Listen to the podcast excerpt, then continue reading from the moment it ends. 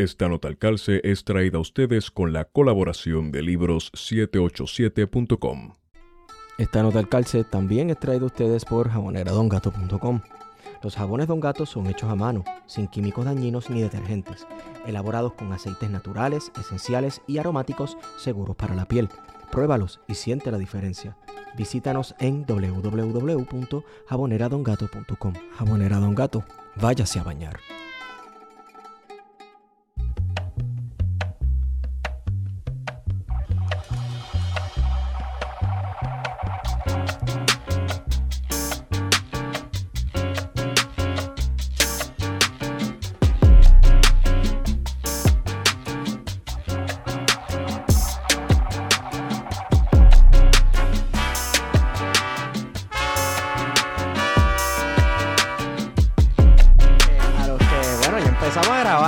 Así que eh, tu performance de Darth Vader, te has hecho un performero de, de Darth Vader. Eh, Qué moderno, ¿verdad? super posmo, este... Con la mascarilla. Eh, buenos días, buenas tardes y buenas noches a todos y todas los que nos escuchan. Hemos regresado con su podcast preferido, Plan de Contingencia.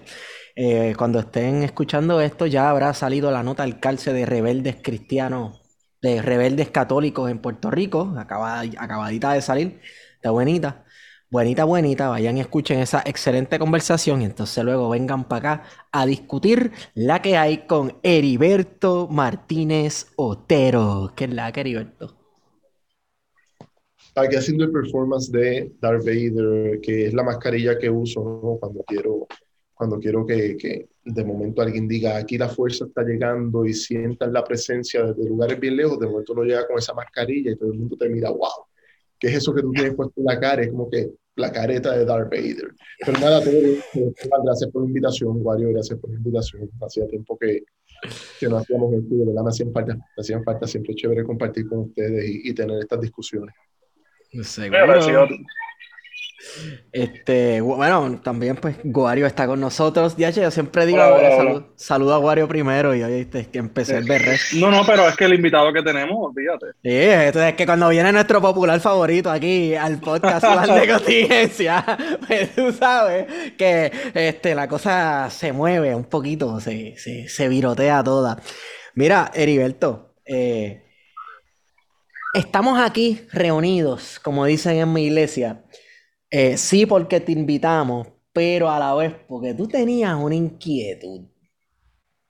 ¿Cuál Había era? un- ¿Cuál era la inquietud? Tú tenías algo que tú querías discutir y que yo te leí en Facebook, tú eres bastante vocal en Facebook, acerca de cómo la posmodernidad había hecho tanto daño a la, uni- a la Universidad de Puerto Rico eh, y, y cómo había que conversar sobre ese tema. Entonces, vamos, yo entré a la Universidad de Puerto Rico en el 2007, o sea, yo era un niño cuando habían personas haciendo performances frente a la torre eh, y, ¿verdad? Insertando cosas en sus orificios y esas cosas. Así que yo no viví, claro, antes del 89 yo ni siquiera había nacido.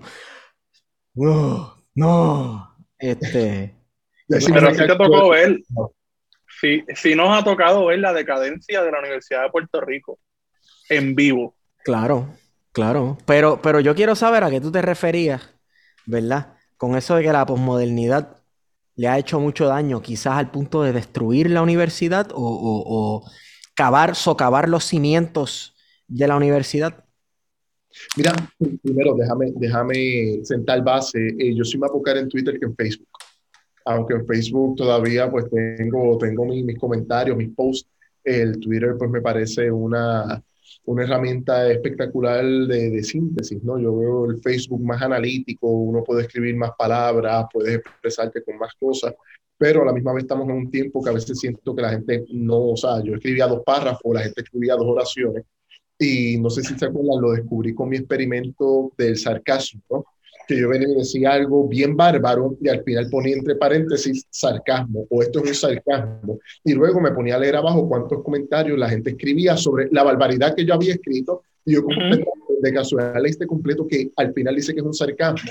Y la gente, ah, no, esa parte no la leí. Y eran a veces simplemente párrafos de cuatro oraciones. Y había, había una intención para, para darme cuenta de que pues realmente la gente no está leyendo la totalidad de lo que uno escribe versus Twitter, que son 180 caracteres. Eh, ahora creo que son un poquito más. Y esto la gente, pues entonces ahí sí lo lee completo y con todo y eso. Si buscan mi historial de, de, tweets, van a notar que, que, también tengo que escribir muchas veces al final saltamos y a veces lo tengo que escribir eh, también al principio. Me acuerdo que me pasó una vez con un tweet que la ínsula alucinada, Marco. Marco Pérez, saludos a Marco, que se pana. Y mira la barbaridad que dijo Heriberto, y Marco, eso es un sarcasmo. Y ahí me di cuenta de que los boomers y los neoboomers. escucha, sí, escucha Marco. Marco Pérez neoboomer.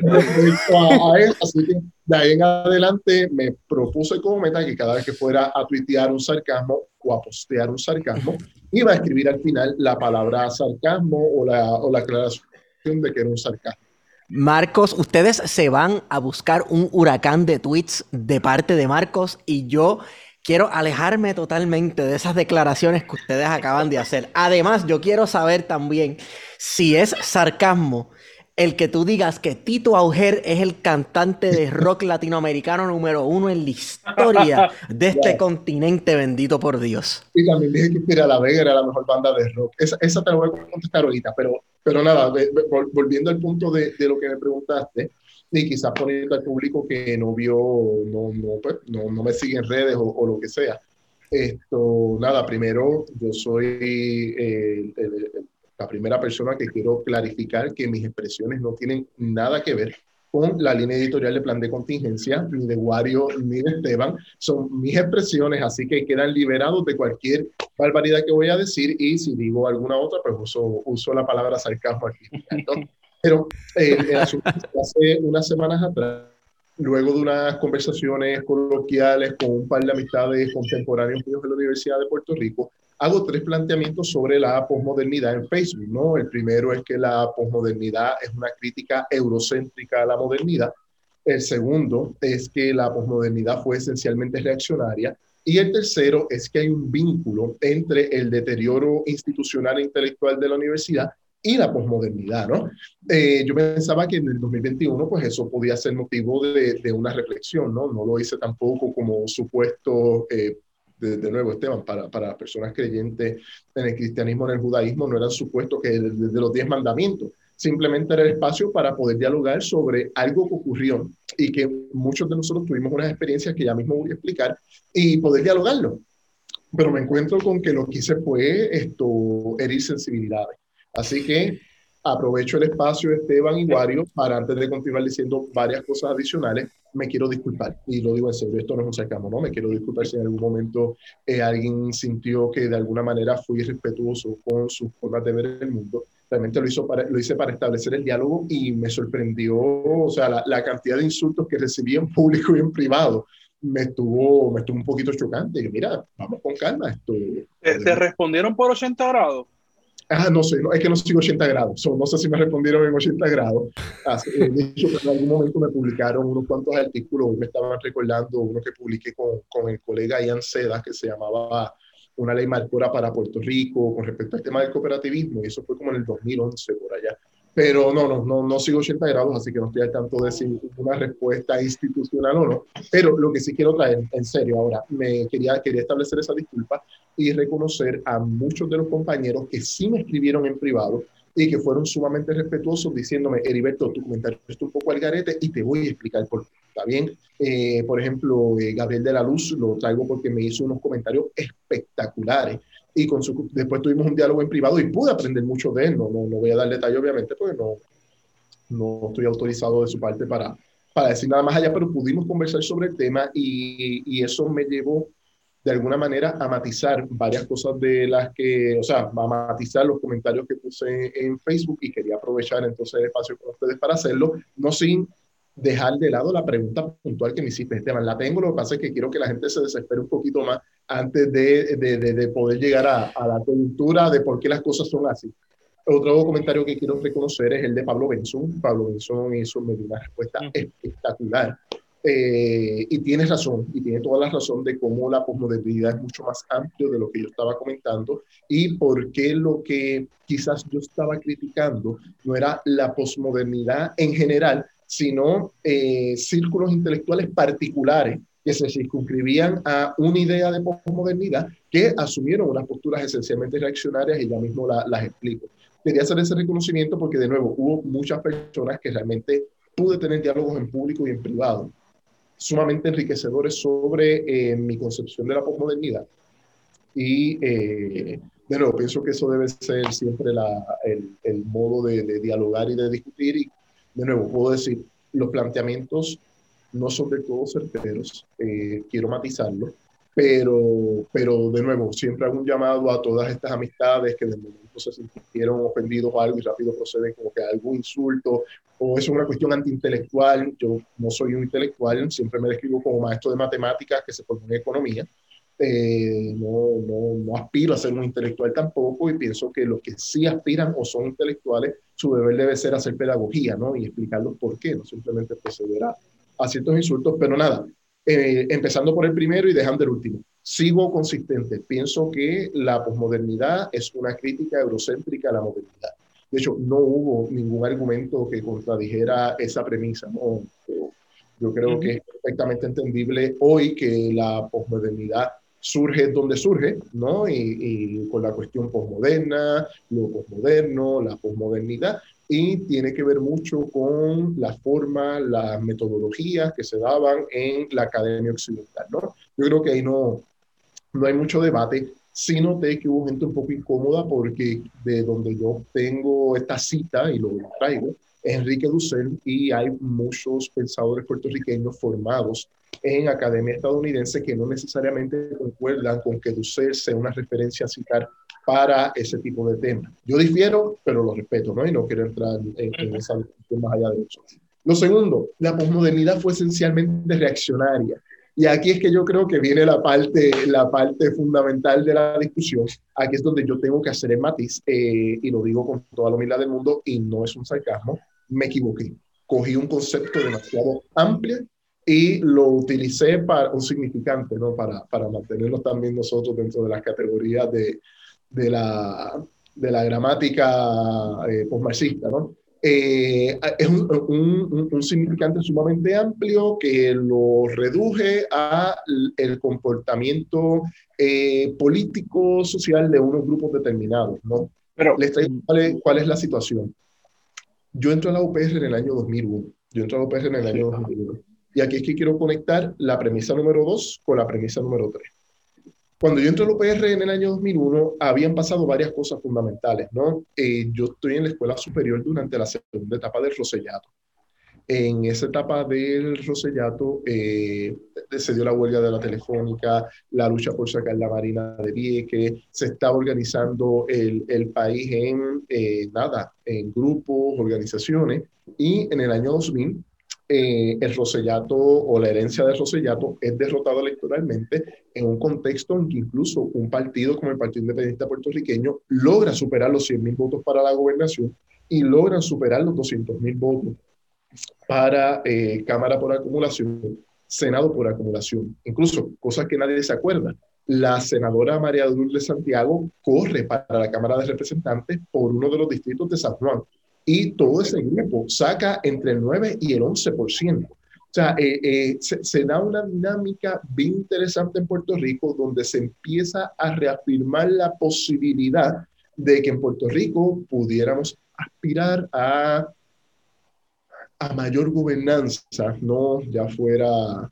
eh, hacia la soberanía, hacia la independencia, etcétera. Ya, ya empezaban a, a tener calado en esta discusión, ¿no? Eh, cuando yo entré a la universidad en el año 2001, tenemos cuatro organizaciones de izquierdas formales, más todos los grupos alrededor. Estaba la FUPI, a la cual yo eh, pertenecí, estaba la Organización Socialista Internacional, estaba la Liga Juvenil Revolucionaria, estaba la Unión de Juventudes Socialistas, y estas dos últimas pertenecían a, la a, la, a lo que fue el Frente Socialista, ¿no? Eh, se hacía mucho trabajo de base, mucho trabajo de militancia, todavía la Marina seguía en pie, que hacían actividades en contra de la ROTC y les digo algo bien curioso.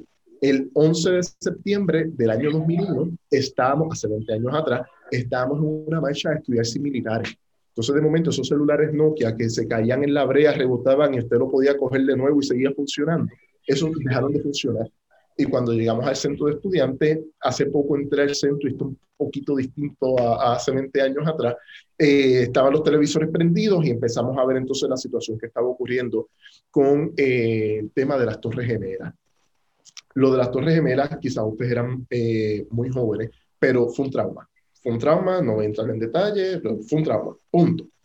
Ese trauma trajo una serie de discusiones y ese trauma, la manera en que el gobierno de los Estados Unidos lo trabajó bajo la administración Bush fue declarar a Osama Bin Laden enemigo número uno, al Talibán como grupo de apoyo de Al Qaeda en aquel momento y Afganistán como el espacio geográfico donde se estaba organizando el terrorismo contra Occidente.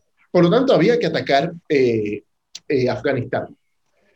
Obviamente, uno es un joven militante vinculado a una organización de izquierda independentista, estamos marchando también en contra de la guerra y nos percatamos que de momento hay un artículo en el periódico Diálogo donde sale un grupo de profesores de la Universidad de Puerto Rico firmando una carta de apoyo a la intervención eh, de los Estados Unidos en Afganistán bajo premisas eurocéntricas, bajo premisas civilizatorias y donde no, no sé si ustedes lo han leído, invito al público que lo lean, ya yo estaba en la universidad, ya yo me, me había leído eh, a Samuel Huntington, sabíamos, sabíamos cuál era la argumentación y lo vivimos, ¿no? De momento empezaron a hacer actividades en contra de la, de la, a favor de la guerra de Afganistán, a favor de la guerra de Irak.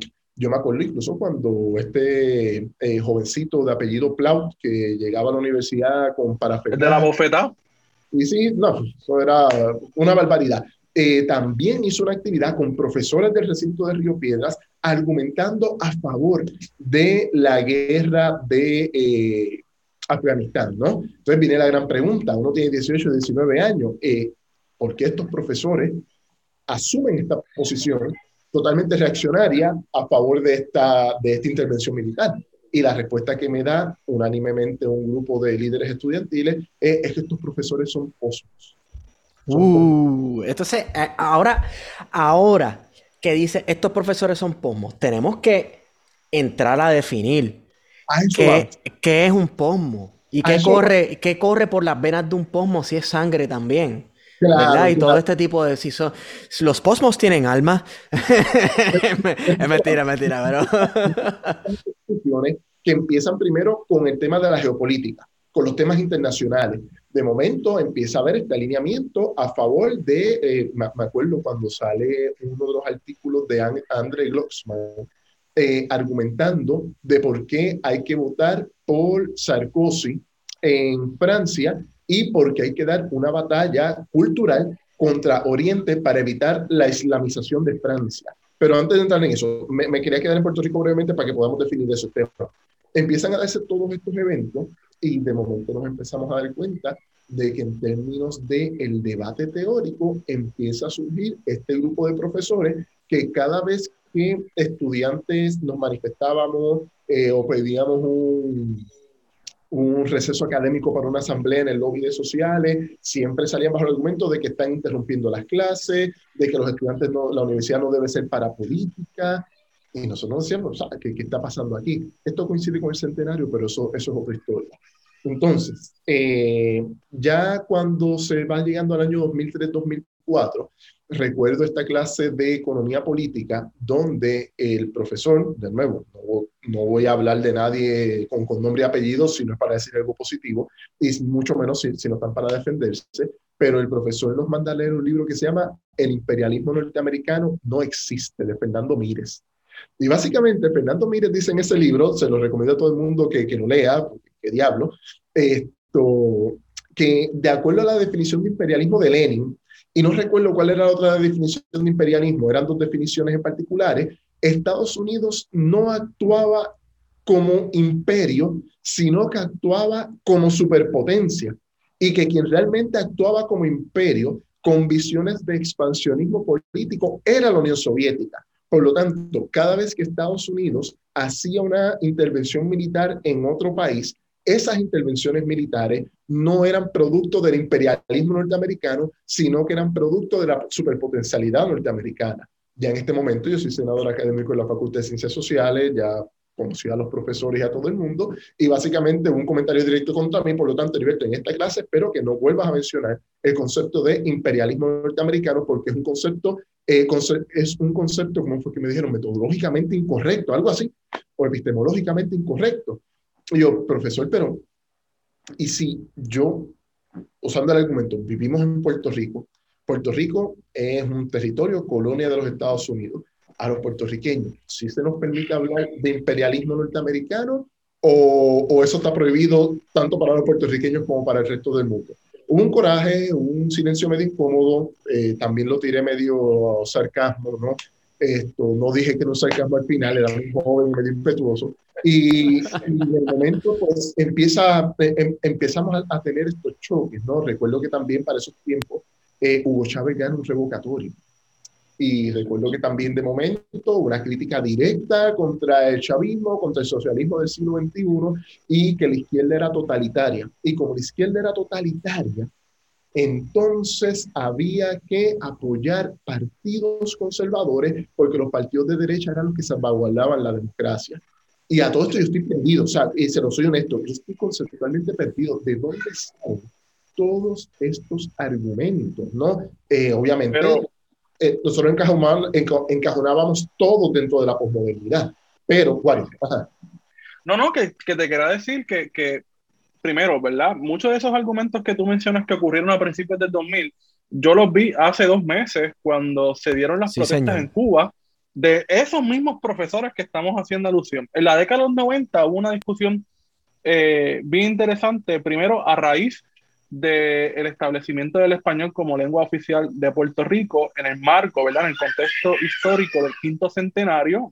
ese fue el último cuatrenio de Rafael Hernández Colón, eh, que fue un cuatrenio también sumamente neoliberal. De hecho, Rafael Hernández Colón es el que trae el neoliberalismo a Puerto Rico. Eh, ahí esa puede ser una discusión también, pero lo, lo que quería significar era que en ese cuadrenio no solamente se establece el español como idioma y hay una discusión, ¿verdad? También hay un referéndum, un plebiscito, ¿verdad? No, primero fue en el 91 y el plebiscito fue en el 93. Exacto, el plebiscito fue en el 93. Pero hay una, una, discusión muy interesante a partir del idioma, ¿verdad? Y es que los postmodernos en Puerto Rico hacen su aparición con el ataque directo al nacionalismo puertorriqueño, ¿verdad? Y comenzaron a, a catalogar al espectro eh, llamado nacionalismo e independentismo como neonacionalistas. Este, y el nuevo conservadurismo intelectual en Puerto Rico. Y el nuevo, exactamente. Y entre esas personas, ¿verdad? Se encuentra el profesor eh, Carlos Pavón, que publicó en el 95 específicamente un artículo que es un artículo que todo el mundo debería leer, ¿verdad? Sobre todo los que están interesados en la cuestión social, eh, el artículo se llama Alviso Amadora, se encuentra en el libro Nación Postmortem, artículo eh, exquisito, yo creo que es una lectura obligada, eh, ¿verdad? Porque incluso puede uno estar de acuerdo o no con el autor, pero ciertamente lleva a uno a cuestionarse, ¿verdad? Cierta, ciertas cosas, ¿verdad? Dentro de la historiografía tradicional del independentismo y de las izquierdas en Puerto Rico. Y me parece que dentro de, esa, dentro de ese artículo, ¿verdad? Hay una serie de consideraciones que crean, ¿verdad? El andamiaje para todo ese pensamiento de la posmodernidad en Puerto Rico en contra del independentismo y del nacionalismo puertorriqueño. No sé cómo tú lo ves, ¿verdad? Pero eso antecede, ¿verdad? A lo que tú estabas viviendo ya en el año 2000, de esas discusiones que van más o menos seguidas, ¿verdad? Porque en el año 2003 se publicó eh, el manual para...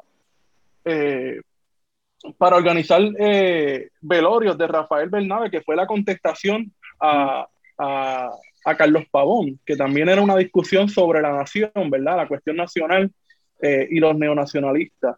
Eh, y también en la década de los 90 hay una discusión bien, bien interesante a raíz de la publicación del libro de, de Carlos Pavón y de su artículo específicamente de Albizu Amadora, que es la aparición de de Juan Ducharne y de Ramón Grofover con su propuesta de la estadía radical, que si bien parecía como una, una articulación media cínica, la realidad es que hubo mucha gente eh, que se creyó aquella idea de que se podía superar, ¿verdad? Dentro de los Estados Unidos aquellas diferencias y que se podía eh, comenzar la revolución con el, el ala más radical dentro de los Estados Unidos. Mira, Guario, yo quería entrar en esa parte, pero quería terminar brevemente. Lo que me quedaba eran dos anécdotas más de, de, de cómo yo lo viví, para entonces entrar el tema de cómo, de, la parte conceptual. Eh, mucho de lo que estás mencionando tiene que ver con el, el, el, feeling, el estado de ánimo después de la caída del bloque soviético y de, eh, del muro de Berlín, ¿no? Dios, primero el muro y el fin de la historia.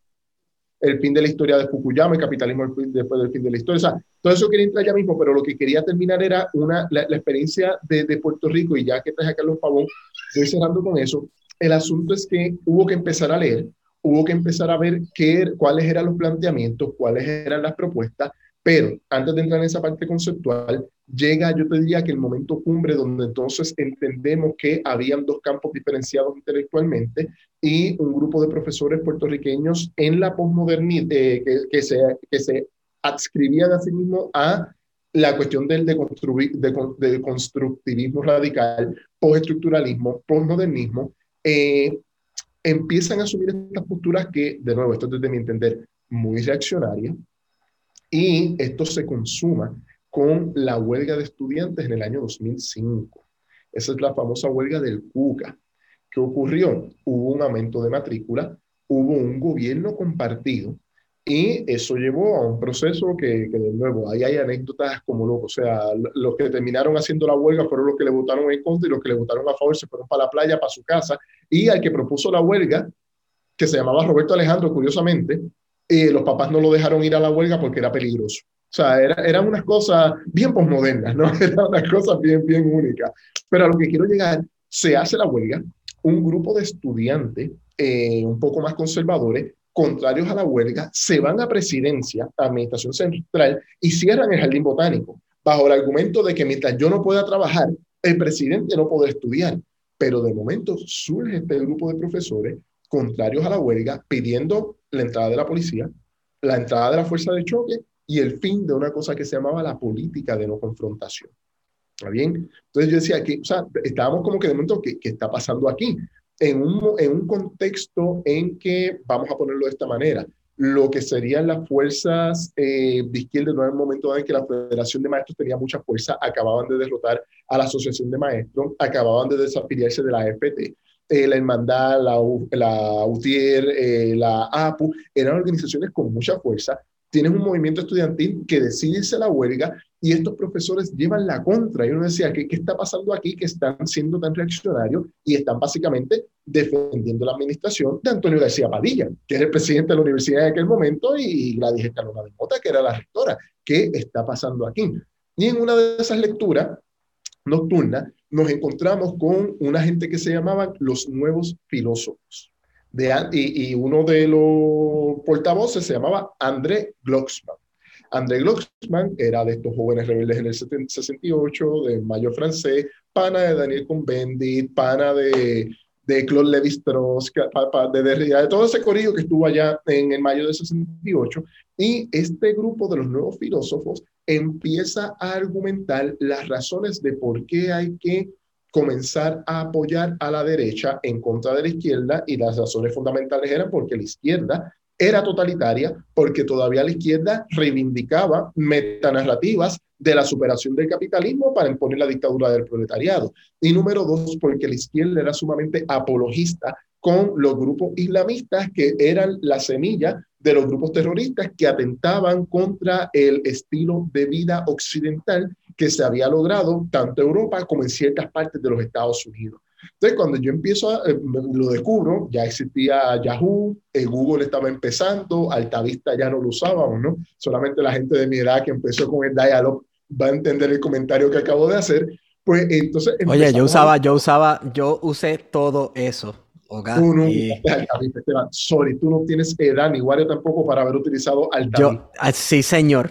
Sí, no, señor. Y utilicé Dialog. Sí, señor. Heriberto, Manatí fue el primer municipio que puso internet comercial. ¿Qué me estás porfiando tú? Este, probablemente lo usé primero que tú. En Caguas pusieron, digo, pusieron más atentes que en Caguas, imposible. Eso es, eso es, es revisionismo histórico. Nah, no lo creo.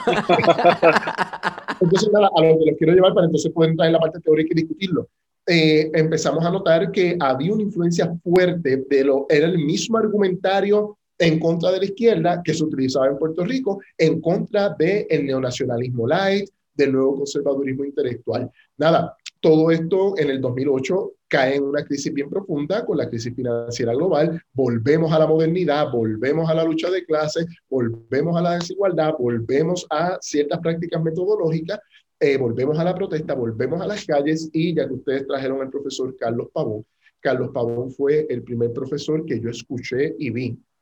Y he dialogado muchas veces con él eh, varios temas. Escuché cuando dijo que la posmodernidad fue una ilusión óptica y que la posmodernidad había sido superada. O sea, hubo un reconocimiento, hubo una autocrítica, eso siempre lo voy a aplaudir. Pero mira cuando se da esa autocrítica. Esa autocrítica se da en el contexto de la huelga, de la última huelga, del 2017. No, no, ya lo había dicho antes, pero fue una actividad eh, bastante, o sea, no, fue que un momento dado, y esto yo creo que está en 80 grados, fue que en un momento dado él publicó un artículo para el año 2012 en el cual él dice algo como las elecciones no hay mucho que buscar, todavía todo el mundo está pendiente del estatus, el único partido que está haciendo algo interesante a pesar de que todavía reivindica posturas obreristas, pero trae nuevos temas como la despenalización, etcétera, etcétera, es el Partido del Pueblo Trabajador. Y en ese contexto es donde también él hace una reflexión y habla de que la posmodernidad entonces pasa a ser una ilusión óptica. ¿Cuál fue el problema en mí, desde mi punto de vista? El problema no es el profesor Carlos Pavón, de no le tengo respeto intelectual, me gusta leerlo, me parece una persona muy brillante, pero, pero me parece que eh, ese, ese quiebre ha evitado que posteriormente, y aquí hago la invitación abiertamente, eh, hay un quiebre que ha evitado que este periodo de la historia de Puerto Rico del nuevo milenio, entre 2001 y 2007, donde hubo huelga de maestros, huelga de estudiantes, muchas movilizaciones de trabajadores, eh, no se ha podido dialogar con calma. Cuál fue la posición de la o de las personas que de alguna manera se entendían como posmodernas, aceptando yo la crítica de Pablo Benson, y ahora podemos entrar en todo el debate teórico, de que la posmodernidad es mucho más amplio y que estos tipos como los nuevos filósofos y personas que, a, que criollizaron, curiosamente, los, eh, los postulados de los nuevos filósofos en Puerto Rico, que se pongámosle los nuevos filósofos en Puerto Rico, ¿cuál fue su rol dentro de la academia al oponerse a cualquier reivindicación estudiantil con respecto a la administración, que no estaba haciendo otra cosa que un ajuste estructural. Es lo que conocemos hoy como austeridad. ¿Qué era lo que pasaba en aquel momento?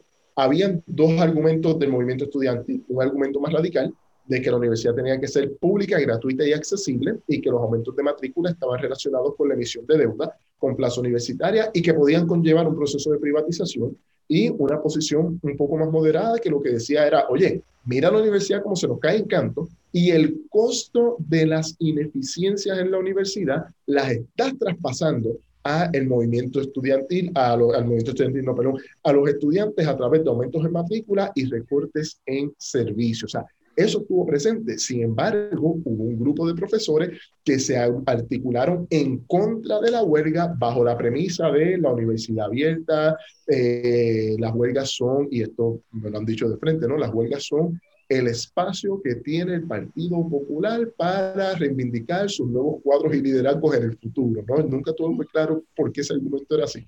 Pero, pero pasó, entonces viene, viene el argumento de, oye, y es cierto, ninguna persona que se circunscribe a las ideas de la posmodernidad ha estado en posiciones de dirección en la Universidad de Puerto Rico, estipulado por completo. No obstante, cuando eran los movimientos estudiantiles los que se oponían a las políticas de ajuste estructural en la universidad, eran los que servían de grupo de intelectual para enfrentar las posiciones que favorecían la huelga en un contexto en que sabemos que en Puerto Rico la derecha es como derecha. Nunca ha tenido intelectuales muy, muy versados en el tema universitario y en el tema de enfrentar el, el, movimiento estudiantil más allá de acusaciones de Cuba, Venezuela, socialismo y todas las palabras que nosotros sabemos que, que se utilizan. Así que, de nuevo, mi, mi, mi punto en todo esto Iguario lo trajo ahorita de manera bien interesante y la razón por la que yo hago este planteamiento es porque esa, esos grupos, y de nuevo, no estoy ahora haciendo una crítica contra la posmodernidad,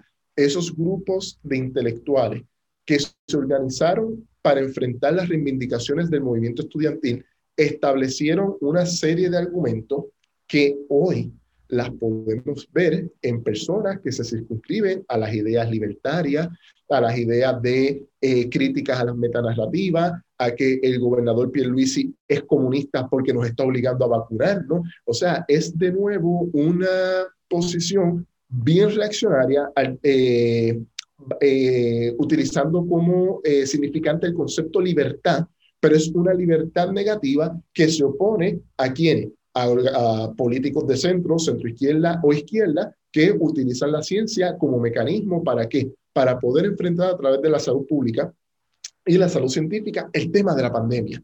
En aquel momento, ¿cuál era la lógica también que se estaban utilizando? Que esas ideas que nos llevaban a defender la universidad a entender lo público como garante de eh, servicios esenciales para el país, a entender las contribuciones progresivas como mecanismo de reducción de la desigualdad, eran todos propuestas, eh, eran metanarrativas, eran totalitarias y respondían a una época del pasado y volvemos. hubo argumentaciones en contra de la aplicación del cientificismo y el método científico a la ciencia social. ¿Qué es lo que me dicen a mí los libertarios cuando yo estoy hablando de economía? Que no sé estadísticas, que no sé matemáticas, que no sé metodología, porque ahí yo no puedo encajar todas las sensibilidades de los diferentes actores económicos porque son seres humanos. Exactamente lo mismo, los mismos argumentos que se presentaban en aquel momento, ¿no? Y, y vuelvo, y, y, me callo porque no hace rato no los escucho hablar a ninguno de los dos y esto no quiero que Te estamos escuchando, te estamos escuchando. Para los plan de contingencia. Eh, eh, a través de los últimos 20 años hemos hecho las lecturas eh, Lyotard, eh, Foucault, Derrida, y ciertamente pensadores circunscritos al mundo de la posmodernidad trajeron un montón de incorporaciones interesantes, trajeron un montón de escritos súper importantes, les doy el reconocimiento intelectual a todos, me gusta, incluso todavía hoy me gusta repasar mis notas con respecto a esas lecturas, parte de las cosas que escribí en Facebook y en Twitter tuvieron que ver con esa conversación a raíz de esas notas revisadas en los libros, porque estoy reorganizando mis libros en, en el apartamento, pero lo que estoy diciendo es que hubo un momento de la historia en Puerto Rico en que personas que se atribuían el significante posmodernidad para sí mismo, utilizaron una serie de argumentos para enfrentar a aquellos estudiantes que en un momento dado nos oponíamos a la guerra de Afganistán, a la guerra de Irak, a la privatización de la universidad, a los aumentos de matrícula y favorecíamos la lucha de los trabajadores para obtener conquistas que pudieran de alguna manera reducir la desigualdad y lograr quizás un, horizonte de vida mejor para todos los puertorriqueños. Al, argumento reaccionario, porque tú utilizar el White Man's Burden o la tarea civilizatoria este, de, Oriente, eso, es súper reaccionario. Y, de nuevo, el punto es que eh, sale la compañera Miriam Sofía, ¿no? Entramos juntos a la universidad y ella fue la primera que lo dice. Oye, eh, este artículo existe cuando, y este manifiesto existe con todas las firmas de profesores apoyando la intervención en Afganistán y en Irak, ¿no? Y, y, la posición era, de nuevo, preservar el modelo de vida occidental, los salvajes en Medio Oriente y cómo el talibán entonces esto da refugio al integrismo islámico, que es la mayor amenaza para la democracia, y la izquierda es apologista de eso. Esa era la argumentación. Bueno, eh, también es un argumento que el liberalismo estadounidense ha cooptado en cuestión de la presencia permanente de los Estados Unidos en regiones como Irak y Afganistán, justificando de que, bueno, pero ¿qué va a ser de la vida de las mujeres, por ejemplo, si Estados Unidos este, retira sus tropas de Kabul, por, por mencionar un ejemplo?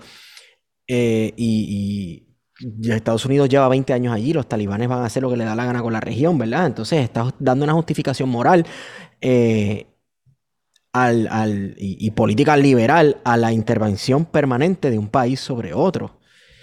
Eh, yo, eso a mí es como que yo, a mí me huele la cabeza escuchar argumentos así. Pero a, estas alturas, Heriberto, tenemos que definir qué es posmodernidad.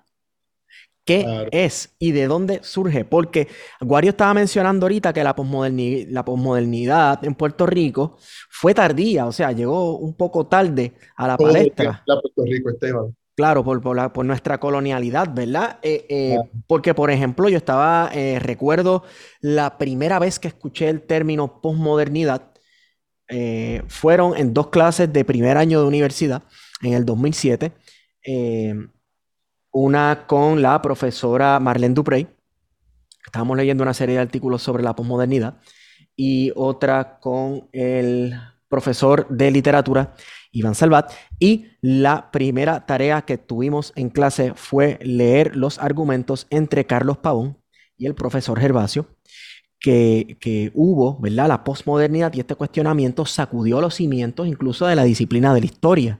Y hubo un debate, una serie de ensayos, uno, algunos de los cuales están en el libro La Nación Postmortem, esa compilación de ensayos de Carlos Pavón, y también hay un ensayo que este está en internet, lo había conseguido por aquí, está en Opsit, pero digitalizado, de historia y hechicería, que es una eh, contestación del profesor Gervasio Luis García y dice cuáles eran los, los, los, los contraargumentos a los postulados de Carlos Pavón, pero por alguna razón yo nunca me llevé una definición clara, concisa ¿verdad? Con sus fronteras de esto es y esto no es, de lo que es posmodernidad.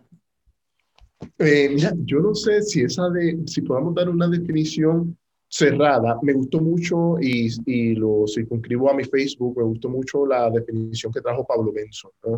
Eh, pero antes de entrar en eso, recuerdo en el curso Teoría del Derecho con el profesor Efren Rivera en la Facultad de Derecho del UPR, cuando cogimos ese curso, que ese tema pues obviamente se tocó, y él hablaba de eh, lo posmoderno, la posmodernidad y la condición posmoderna, ¿no? Hay un, punto de, pudiéramos decir, un punto de, de origen entre eh, la posmodernidad y la arquitectura, ¿no?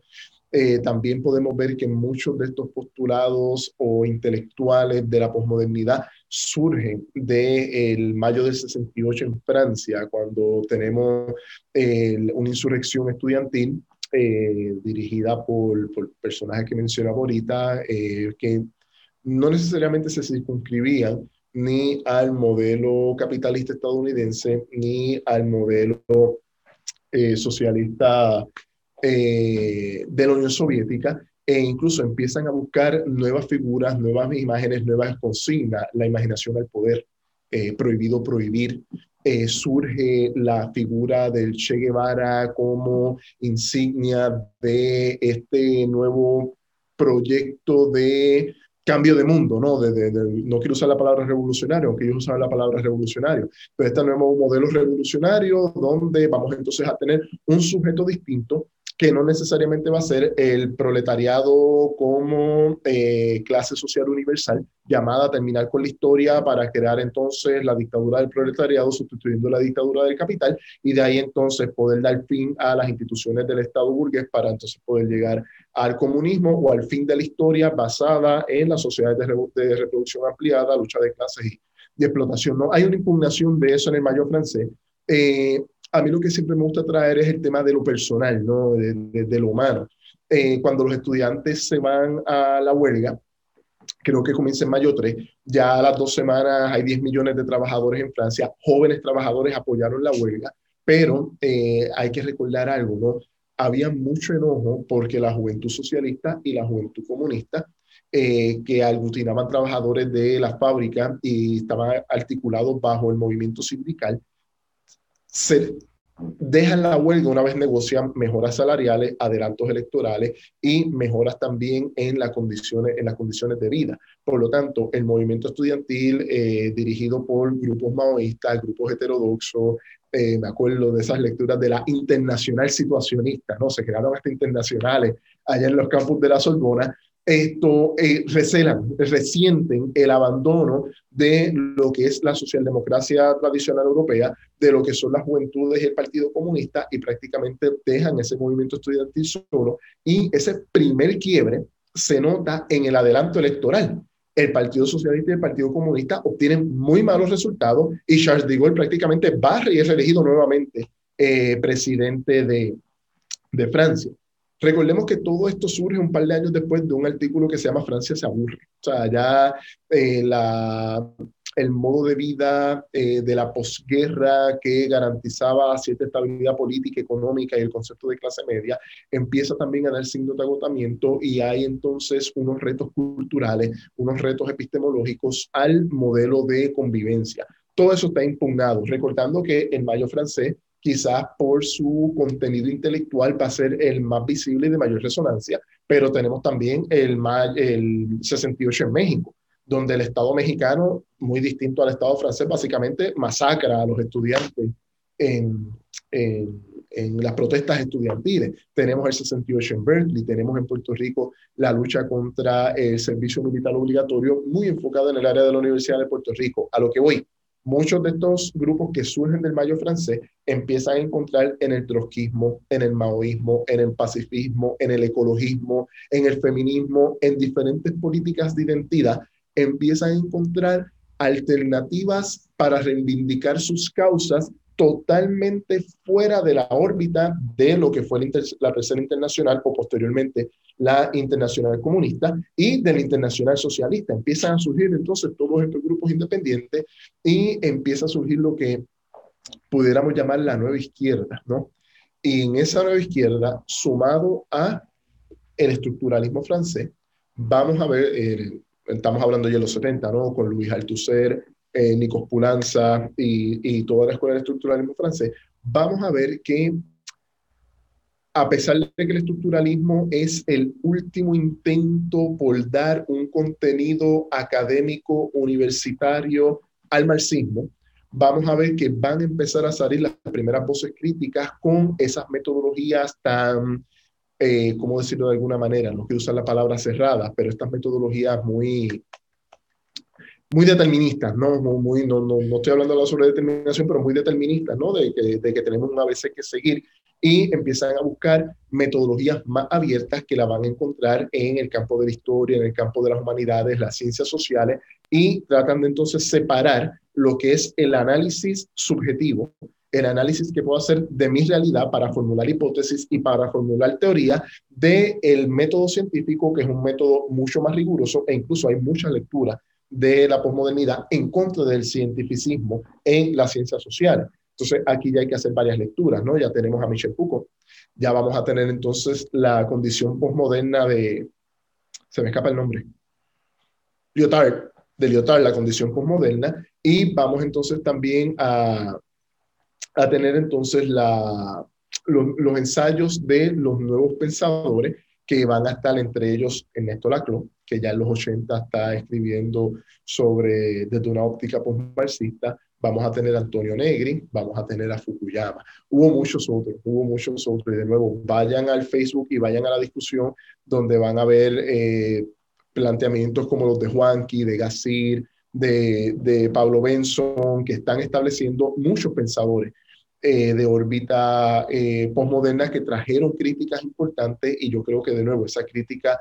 hay que estudiarla, hay que tomarla en serio y posteriormente entonces pues vamos a tener lo que fue la época de los 90 y para mí la cosa más postmoderna del mundo, Friends, ¿no? Ya hay con Friends. Tú tienes una campaña de odio contra Friends. Se consume el neoliberalismo. Oye, ¿qué, ¿qué más postmoderno que pasar de jóvenes trabajadores en la ciudad de Nueva York que se enamoran a brokers, eh, baristas de coffee shop y profesor que se enamoran y ven todos en unos apartamentos espectaculares porque alguien de ellos heredó yo no sé qué cosa. O sea, esto, vamos a ver que a lo que quiero traer con Friends es, eh, y, ahora, y ahora lo traigo en serio, es que empieza la producción cultural de un nuevo individualismo, un nuevo sujeto, empiezan los mix entre posmodernidad y Neoliberalismo y de nuevo, insisto, pienso que todo esto entra en crisis en el año 2008 con la crisis financiera global. Después del 2008, el manifiesto del Partido Comunista vuelve a ser el libro más vendido por Amazon, en las librerías y en todos los sitios. Hay un retorno a el pensamiento de, de las izquierdas y pienso que entonces lo que procedería es tratar de entender la posmodernidad como un significante amplio muy crítico con la modernidad europea y muy crítico con las visiones metodológicas e intelectuales que había en una época y empieza a crear un choque epistemológico ¿no? en los saberes para poder quizás abrir el campo de la discusión.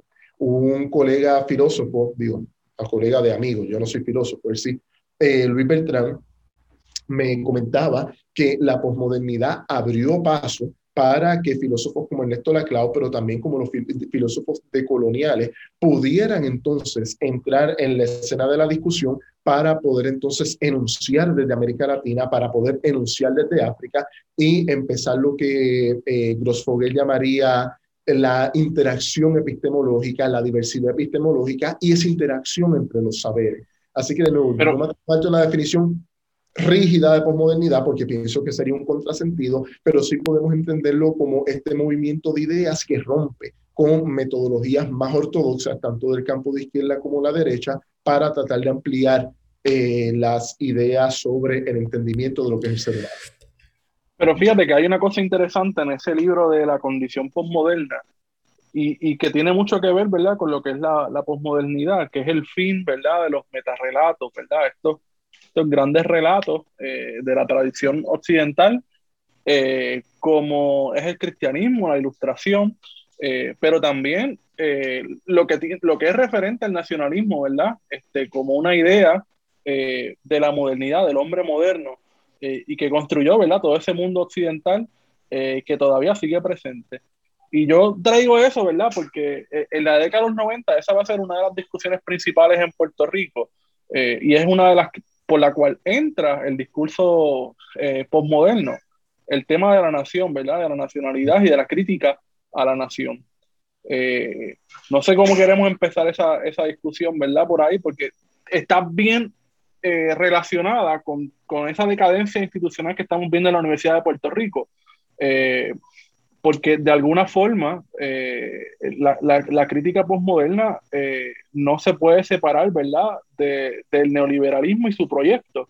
Yo creo que en cierta manera, aunque mucha gente ha intentado desvincularlo y decir, no, pero es que una cosa no, no, no tiene que ver con la otra, eh, ya a finales de los 80 y principios de los 90, el, el capitalismo es, se convirtió en algo universal, ¿verdad?, totalizante, está presente e incluso se plantea de que no hay otra alternativa, que incluso eh, no existe otra alternativa. Este, y, esa es parte, ¿verdad? Del, del, fin del mundo que el fin del capitalismo. O sea, podemos imaginarlo mejor, que se acabe el mundo con zombies, con un asteroide o con cambio climático, a que termine el capitalismo. Totalmente cierto. Exacto, exacto, exacto. Sí, sí, porque en cierto sentido, pues no hay nada, eh, no hay nada exterior al capitalismo, ¿verdad? Porque entonces el arte, la cultura, eh, o la política ya no tienen eh, autonomía eh, respecto a los procesos económicos.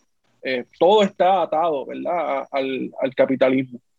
Yo, yo, creo que en la medida en que una crítica, o sea, y, coincido contigo, eh, hay, hay, hay, un momento determinante, y esto, y esto hay que mirarlo con calma, y aprovechando que estamos en septiembre, el neoliberalismo arranca el 12 de septiembre de 1973 en Chile. Un día después del golpe, llega el primer avión eh, con los Chicago Boys para empezar todo el proceso de ajuste estructural en la economía chilena y dar paso a una economía completamente abierta, una economía totalmente subordinada a los intereses del mercado y con un gobierno sumamente duro para poder asesinar a la oposición.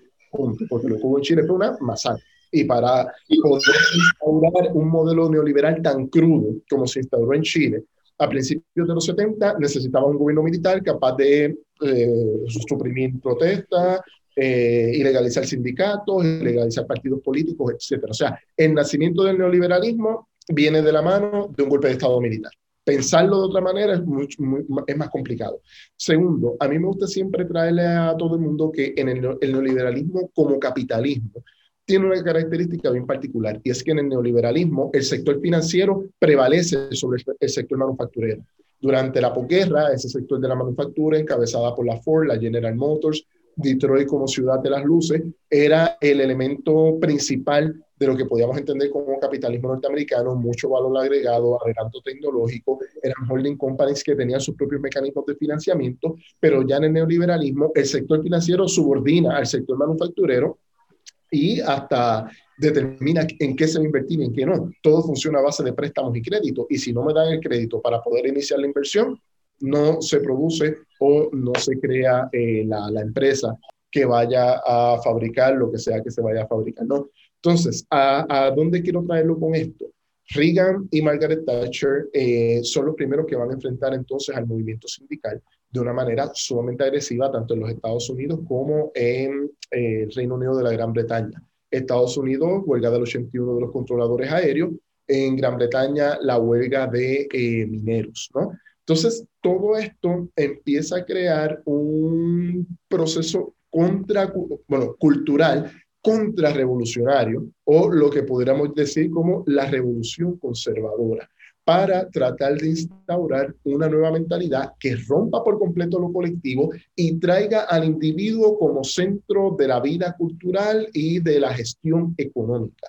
Y mi impresión es que muchos pensadores de la posmodernidad con este proceso de, de constructivismo de todo de, de, de la historia, de, constructivismo radical, logran entonces atemperar un pensamiento intelectual desde la academia para darle el apoyo intelectual, y perdón por la redundancia, al proceso económico y de ajuste estructural que se estaba dando alrededor de todo el globo.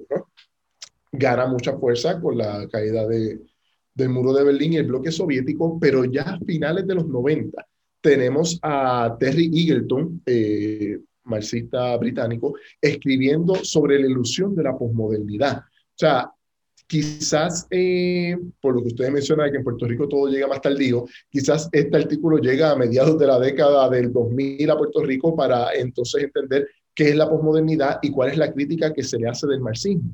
Pero entonces, y aquí entro a tu punto, Wario, cuando eso llega a Puerto Rico, que también llega de manera tardía, se trata entonces de buscar un equivalente a lo que podría ser la izquierda europea y la izquierda estadounidense en Puerto Rico.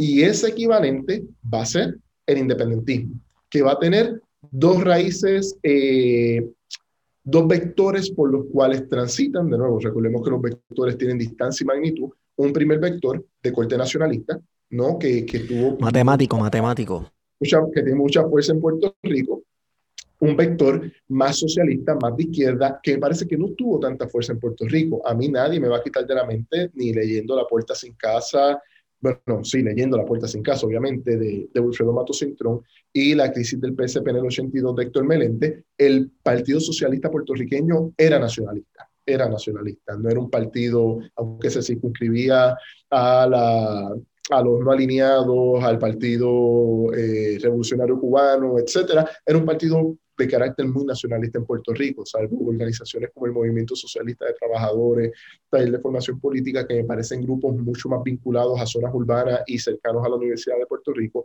No creo que en Puerto Rico el independentismo estuviera montado sobre una corriente socialista sumamente eh, ampliada alrededor del país, versus el independentismo nacionalista, que ya en los 80 va a contar con un voto directo a nivel legislativo para personas como Rubén Berríos Martínez y David Noriega, que en las elecciones del 84 y el 88 obtuvieron una gran cantidad de votos y en el 88 Rubén Berríos Martínez corre para la gobernación y a nivel sacó 99 mil votos, pero a nivel porcentual ha sido el porcentaje más alto que saca el PIB hasta obviamente las elecciones del año 2020 de la mano del licenciado Juan Dalmau.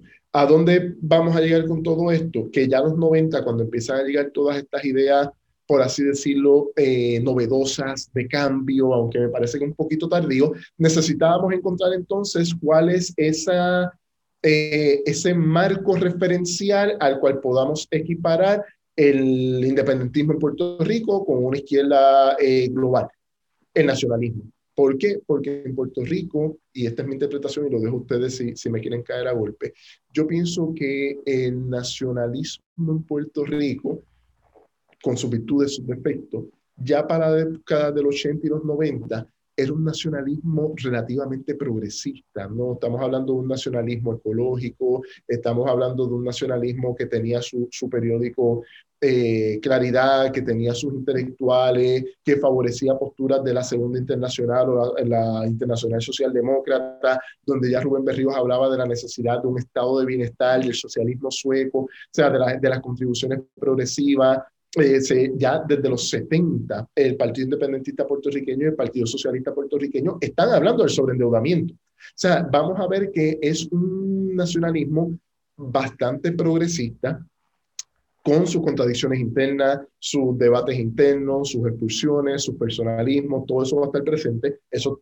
de nuevo, eso es muy puertorriqueño, eso lo vamos a encontrar en cualquier proyecto político, claro, claro. de cualquier tipo que sea, ¿no? Y entonces ahí es que empieza la línea de pensamiento de cómo articulamos una respuesta ante esa hegemonía cultural nacionalista que tiene impregnado el independentismo, que ahora también estaba impregnando el, el, el Partido Popular de Rafael Hernández Colón, porque si bien coincido contigo, Wario, que la burbuja de la construcción y el modelo neoliberal inician eh, con la administración Hernández Colón, dije un disparate el modelo neoliberal o las políticas de ajuste estructural inician con la primera administración de Hernández Colón, la burbuja de la construcción inicia con la última administración de Hernández Colón. Hay que recordar que Hernández Colón en su último término era sumamente españolista. Recordemos el pabellón de Sevilla, las reuniones con el... No, pero recuerda que ese es el contexto del quinto centenario. Claro, y que hubo debates también, hubo debates en cuanto a eso en, en, en lo académico el intelectual. Por eso, por eso decía que el, discurso postmoderno, ¿verdad? La, la, posmodernidad llega a Puerto Rico precisamente en el contexto del quinto centenario, en el que hay, ¿verdad? una hispanofilia bien eh, presente, no solamente desde la administración de, de, Hernández Colón, sino también desde el independentismo, en la época de la Nación en Marcha, la época de, de declarar el español como idioma oficial el, la, fue mi primera marcha que mis papás me llevaron en 1993. La marcha de nuestro idioma es español porque fue cuando Rosselló crea la ley de que los idiomas oficiales van a ser el español y el inglés. La Nación en Marcha fue en el 96. Y noten, noten que aquí es que viene el, el colmo. La huelga de la telefónica. El argumento era que la telefónica era patrimonio nacional. La huelga era por, por, defender nuestro patrimonio y la huelga de la, la, telefónica es de todos. Choca, o sea, eso viene directa, no viene directamente. recuerden, y esto lo hemos hablado de en el podcast, la huelga de la telefónica va a ser la primera respuesta contundente al ajuste neoliberal al interior de los Estados Unidos. La huelga de la telefónica fue, fue previo a la batalla de Seattle en el 99. Y el único momento eh, de alto impacto contestatario contra el neoliberalismo a nivel de América Latina son los zapatistas en Chiapas en el 94. O sea, que ya en la década de los 90 Puerto Rico empieza a levantar esta discusión, pero a la vez que se están levantando estas luchas, se están levantando ideas y movimientos intelectuales de otro signo que podemos discutir, pero uno de ellos sumamente interesante, la estadidad radical. La estadidad radical, y la estadidad radical es bien interesante porque la estadidad radical, a diferencia quizás de lo que podríamos entender como modernidad, la estadidad radical abraza unas reivindicaciones sociales y abraza unas reivindicaciones de izquierda, pero para poder lograrla nos tenemos que aliar con quién?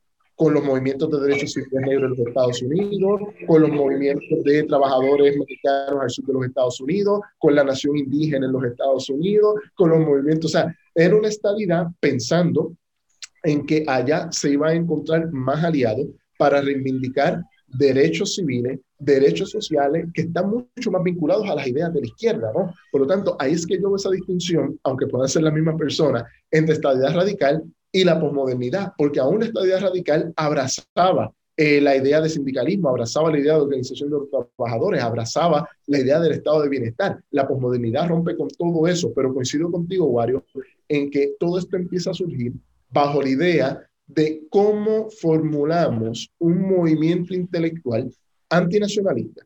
Y por ende, si es antinacionalista, va a ser antiindependentista. Y los nacionalistas van a contestar a base de una, una metanarrativa. ¿Cuál es esa metanarrativa?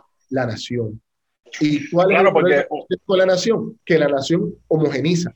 ¿Y cómo sabemos que la nación va a homogenizar? Hay un, de, un libro de, profesor Perrao, sobre el nacionalismo en Puerto Rico, donde básicamente te vincula el nacionalismo con el fascismo alemán. Y uno dice, anda, esto está llegando ya a niveles... A niveles Proporciones ridículas. Pero mira, mira, mira qué interesante eso que traes, ¿verdad? Porque de, de esa misma discusión de los, de los 90 con la cuestión nacional, sale a la, a la luz, ¿verdad? El artículo de Alpizo Amadora en el que se plantea, entre otras cosas, ¿verdad? Eh, que Puerto Rico no, no, necesitaba lograr la independencia, ¿verdad? Porque el proyecto independentista ya, y, las metas, ¿verdad? Lo que se esperaba de ese proyecto independentista ya había sido logrado mediante el Estado Libre Asociado. Eso lo dice textualmente, estoy citando a, Carlos Pavón. Eh, y entonces se planteaba, ¿verdad?, que la independencia era un proyecto que no era necesario, que era un proyecto eh, hispanista, ¿verdad?, que intentaba rescatar y de poner siempre a la nación en peligro, en asedio. ¿En asedio contra quién, verdad? El anexionismo, que es el gran problema.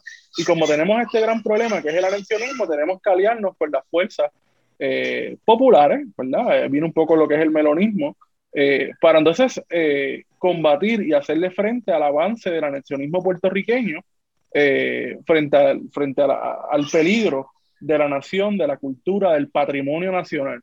Eh, y es una discusión, ¿verdad?, que es interesante, ¿verdad?, porque eh, el, Carlos Pavón lo, lo, presenta de una manera en la que ciertamente lleva a cuestionar, ¿verdad?, de que Puerto Rico y el libro de Evelyn, ¿verdad?, este, sobre, sobre la década de los 60 y el rol que jugó Puerto Rico sin ser un Estado soberano en la, en la configuración de una política exterior eh, regional, pues lleva a uno a plantear eh, si ciertamente los argumentos de Pavón eran ciertos en aquel momento, ¿verdad? De que muchas de las consideraciones y de las aspiraciones del independentismo respecto a una posible república, pues habían sido logrados desde la visión de, de Pavón, desde la visión de los postmodernos, había sido logrado en el 52 en el momento en el que el, en el, que el Partido Popular se apropia, ¿verdad?, de todos los símbolos nacionales, símbolos políticos, eh, y los reduce a nacionalismo cultural. Eh, me parece que ese eh, para decir el título completo, que le mencionaste un libro súper interesante, Puerto Rico, Política Exterior sin Estado Soberano, de la profesora Evelyn Vélez Rodríguez, con quien tuvimos una nota al cárcel discutiendo este tema y lo ampliamos bastante con el profesor Walter Bonilla. Eh, hablando sobre la OEA y ciertos personajes del séquito de Luis Muñoz Marín dentro del Estado Libre Asociado y cómo jugaron unos roles claves eh, dentro de la política latinoamericana. Eh, pero nada, pueden proseguir. Y lo pueden conseguir en el libro 787.com, todos esos libros. Y ante ese dominio, ¿verdad? De, del discurso nacionalista, que aparentemente todavía es algo que se repite, de que el independentismo domina todas las esferas de la cultura, eh, en Puerto Rico específicamente se habla mucho de que el independentismo está infiltrado dentro del Instituto de Cultura y de la Universidad de Puerto Rico. Y aparentemente en todos lados. ¿Ah?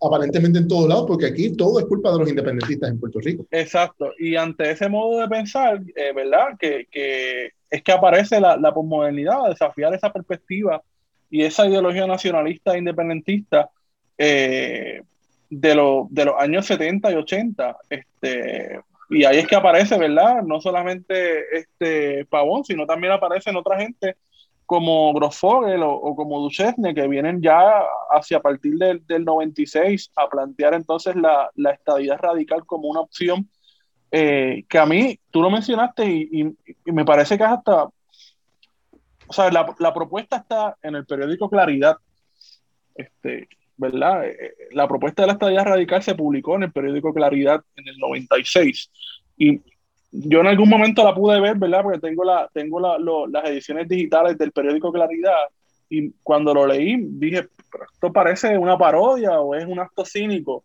E incluso todavía yo no le veo la seriedad al argumento porque me parecía, y me parece, ¿verdad? Eh, que, que no se puede pasar por alto la, parodia, el juego y el, y el, cinismo de esa propuesta de los postmodernos eh, antinacionales, ¿verdad? Antinacionalistas. Eh, que, para ellos al final del día la historia es una construcción, ¿verdad? Es una, una metáfora este, que, hay que, que hay que reconstruir. Y el nacionalismo, ¿verdad? Era eso, ¿verdad? Era algo que había que cuestionar y había que reconstruir. Incluso, Por eso es que también Ferrao, ¿verdad? Por ejemplo, en ese libro sobre, sobre Albizu, eh, va al profundo, ¿verdad? Y que incluso hace equiparaciones, no tanto con Alemania nazi, sino con, la Italia. De Benito Mussolini. incluso se, se plantea se plantea más que la pobreza, más que lo que sea, que el colonialismo, se plantea el nacionalismo como casi el enemigo principal que hay que derrotar para que esto eche para adelante, eh, entre, comillas, como esta, este ancla que nos está, que nos mantiene en el pasado, ¿verdad? Y no nos deja... Eh, en la línea, por eso yo traje el primer argumento de que la posmodernidad es una crítica eurocéntrica a la modernidad. Y en parte es esa idea de, de cómo las fronteras nacionales pueden ser muchas veces eh, motivo, motivo para el dominio de unos grupos sobre otros. Recuerden que también estamos teniendo ahí el Hotel Ruanda, la situación en África. Yugoslavia. Eh, Yugoslavia. O sea, hay una serie de cosas que uno dice, caramba, los nacionalismos son malos y, eso, cuando tú dices eso, de un espacio cosmopolita, te ganas el aplauso de un montón de gente y por ahí te fuiste por esa, claro, Claro, claro. y ese, ha sido el problema de la intelectualidad puertorriqueña en general, ¿verdad? De no comprender que el nacionalismo puertorriqueño es un nacionalismo revolucionario, ¿verdad? Es un nacionalismo contestatario eh, que ha surgido al crisol de la colonialidad, ¿verdad? Y yo creo que aceptar eso parece ser muy difícil, sobre todo para personas que su formación académica ha sido obviamente eurocéntrica, pero sobre todo norteamericana, ¿verdad? Porque la mayoría de, esos, de estos académicos, su formación ha sido en Estados Unidos, que ciertamente, ¿verdad? aunque es una nación libre, ¿verdad? Eh, está sumamente enraizada en el pensamiento eurocéntrico. Eh, y a mí me parece bien, siempre me ha parecido bien problemático, ¿verdad? De que sean estos sujetos los que vengan a cuestionar el nacionalismo, cuando Estados Unidos es una de las naciones más nacionalistas, en el sentido, ¿verdad?, que ellos mismos están criticando versus Puerto Rico, que todavía, ¿verdad?, es una colonia clásica, que también es otra, otro de esos conceptos que yo creo que se ha estado últimamente cuestionando, y, Puerto Rico, eh, en términos de la definición de lo que es una colonia, Puerto Rico lo es, Puerto Rico sigue siendo una colonia clásica, pese a los argumentos del propio Pavón, ¿verdad? En aquel, en aquel momento de los 90, en el que se decía que Puerto Rico había superado la cuestión colonial, o como había dicho también Muñoz Marín en el pasado, y que Puerto Rico, ¿verdad?, eh, había logrado eh, cierto desarrollo económico sin necesariamente haberse convertido eh, en una nación independiente. Yo, yo creo que, que, aquí hay que evaluar tres, tres cosas básicas. La primera, el gran problema con el tema del nacionalismo se llama Pedro Albizu Campos. ¿Por qué? Porque nadie ha explicado bien, en mi opinión, que Pedro Albizu Campos ha sido el individuo que mejor entendió las claves sociopolíticas de la época en que le tocó vivir. Él corrió, para, él corrió para el Senado en 1932 y le metieron las manos y cogió una y dijo para el carajo. Y dijo, oye, oye, si yo sigo corriendo contra las maquinarias del Partido Liberal y de la coalición. Esto no tiene mucho sentido. Vamos a hacer otra cosa. Identificó que algo bien obvio, bien obvio, que el capital ocentista en Puerto Rico era hegemónico y que la presencia de ese capital ocentista en Puerto Rico mantenía en pobreza, a, en extrema pobreza, a la gran mayoría de la población. ¿Y cuál era la solución entonces? Si la solución era que el capital ocentista tenía el latifundio de esta isla, pues había que convertir a cada ciudadano en un propietario. Claro, es, exacto, exacto. Ah, ah, pero esto es un argumento pequeño vulgué. Oye, estamos hablando de un contexto, estamos hablando de una coyuntura histórica. Por eso, por eso tú dices que no hay ninguna persona que lo haya explicado bien, pero yo, yo difiero de ti. El libro La cuestión nacional del taller de formación política trae a discusión eso, ¿verdad? Porque coge la discusión de la cuestión nacional desde la visión eurocéntrica, desde la visión de los países, ¿verdad? Del llamado tercer mundo, eh, y luego va directamente a lo que se conoce como el programa del Partido Nacionalista y dice, ok, pues mira, esto es lo que, lo que propone el visu eh, sobre la nación, ¿verdad? Y esto es lo que propone el visu en términos, ¿verdad?, del capitalismo en aquel momento. Pero no podemos descartarlo. Déjame, déjame explicarlo, explicarme bien. Lo que quise decir es, eh, o sea, si nosotros hacemos un círculo de estudio y tú lo explicas de manera excelente, no, no hay ningún problema y de nuevo, me excuso, hay maestros de historia que lo explican de manera excelente, pero desde el punto de vista de lo político. Estoy hablando ahora de, de, personas políticas dedicadas a la política cuando toca trabajar el tema del visus campo. El tema del visus campo tú no puedes trabajarlo de una manera liviana porque es un contexto histórico bien largo de un individuo que se percata de que el poder popular es más fuerte que el poder electoral. Y cuando de momento los trabajadores de la caña eh, por, lo que tú dices, tú puedes decir, ah, Albizu tenía un pensamiento pequeño burgués, en un contexto en que todo el mundo tiene que ser propietario, pero cuando, en un contexto, perdón, en que ah, ah, eso puede ser una aspiración, pero quienes son los propietarios son el capital ocentista. Y de momento te encuentras con unos trabajadores y unos sindicatos que están desamparados en orfandad política total porque el líder eh, simbólico que los había organizado y que los representaba estaba en Washington DC, Santiago Iglesias Pantín. Y era un traidor. Ahí, eh, un traidor, espérate un momento, espérate un momento. Que Santiago Iglesias Pantín es un traidor, Guarionex. Bueno, sí, lo es. o sea que. Lo fue, mejor dicho. En Puerta de Tierra hay una estatua de un traidor. Bueno, un traidor de clase. Claro. Hay, estatuas de presidentes aquí. ah, bueno, claro. que, hay, un hombre que tiene una bomba atómica y que tiene una estatua allí. Ah, ah, también, exacto. A, donde quiero llegar, hay una situación donde Alviso entonces se convierte en un líder popular se convierte en un líder de trabajadores. los, mismos, los mismos obreros lo llaman.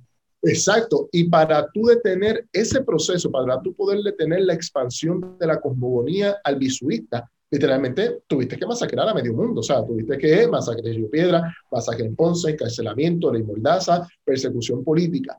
¿Por, qué digo que esto es eh, problemático? Porque se tiene que tratar de entender bien que la cosmogonía albisuista hay unos elementos importantísimos que se podían traer en los 50, en los 60 e incluso hasta la actualidad. Pero para eso hay que reconocer que la clave que pudo hacer Albizu Campos en un momento dado fue poder establecer la frontera antagónica entre ellos y en nosotros. ¿Quiénes somos nosotros? La nación puertorriqueña. Ah, ¿cuáles son los elementos ontológicos de la nación puertorriqueña? La iglesia católica y la cultura española. Yo no estoy necesariamente de acuerdo con eso, hoy en el 2021, pero en aquel contexto, esa frontera antagónica de nosotros explotados, en nosotros pobres, no pobres, empobrecidos, por esos otros que nos explotan, ¿dónde está el poder de esos otros? En el imperialismo yanqui. Por lo tanto, ahí es que tenemos que trabajar y enfrentarnos a la situación. Esa parte se tiene que entender bien. Segundo, muy eh, importante también, cuando llega el Partido Popular Democrático, recordemos que el Partido Popular Democrático va a entrar en funciones legislativas durante lo que se conoce como la era Tocqueville. Yo he recomendado este libro antes y no me voy a cansar de recomendarlo. La promesa rota de profesor y mi mentor y persona a quien estimo mucho intelectualmente, By the way, no sé cuándo salga este podcast, pero el 1 de octubre voy a estar con el profesor Catalán en la Liga de Cooperativa evaluando varios proyectos cooperativistas y cositas nítidas para el país. Eso, promoción acá, cierro. Después les paso, les paso el, el pago por, por, la promoción en, en, el, en, el, podcast Plan de Contingencia. Pero cuando, eh, en ese contexto, y esta parte es bien importante y quizás es una situación que Carlos Pavón pudiera desarrollar en el siglo XXI, pero muy difícil que lo pudiera eh, explorar en los 90 por el contexto de los debates, y es el proceso instituyente. Recordemos que la constitución de Puerto Rico no es otra cosa que el reconocimiento en Carta Magna de unas instituciones que se empiezan a desarrollar y a consolidar desde la era de Tocqueville y eh, incluso Tocqueville viene con Helfer, que fue decano de la Facultad de Derecho durante muchos años, para darle contenido jurídico legal a todas estas instituciones que se han ido creando. Pero esas, esas, esas instituciones o esa década instituyente que concluye con un momento constituyente en el 52, no cambia la relación entre Puerto Rico y los Estados Unidos. Pero al tú tener instituciones sólidas a las cuales tú decir pertenezco o a las cuales tú puedes decir vamos a desarrollarlo, plantea lo que ustedes están diciendo de poder tener una política, incluso poder, poder tener estrategias más allá de nuestra frontera sin tener la soberanía del país. ¿Cuál fue el problema de hacerlo de esa manera? Mucho, pero podemos concluirlo en, en la ley promesa, ¿no? La ley promesa básicamente es una ley que viene de arriba hacia abajo, desmantela todas las instituciones, pone en suspenso la constitución y eso entonces responde a qué? A que todo ese periodo instituyente y constituyente básicamente dependía de que el gobierno federal permitiera que pudiera ocurrir o no. Hubo momentos anteriores donde esto quedó demostrado, ¿no? El asesinato de Filiberto Ojeda Río fue un ejemplo claro de, de, que entran y salen como gusto y ¿no? Eh, y, y, otros momentos relacionados a todo el tema de, de, la deuda y la cuestión económica en Puerto Rico. Pero eh, hay que tener y voy ahora a la tercera, dos claves. La primera, el contexto de Albizu Campo para crear eh, una frontera antagónica entre ellos y nosotros y el poder identificar un nosotros y crear un relato para nosotros.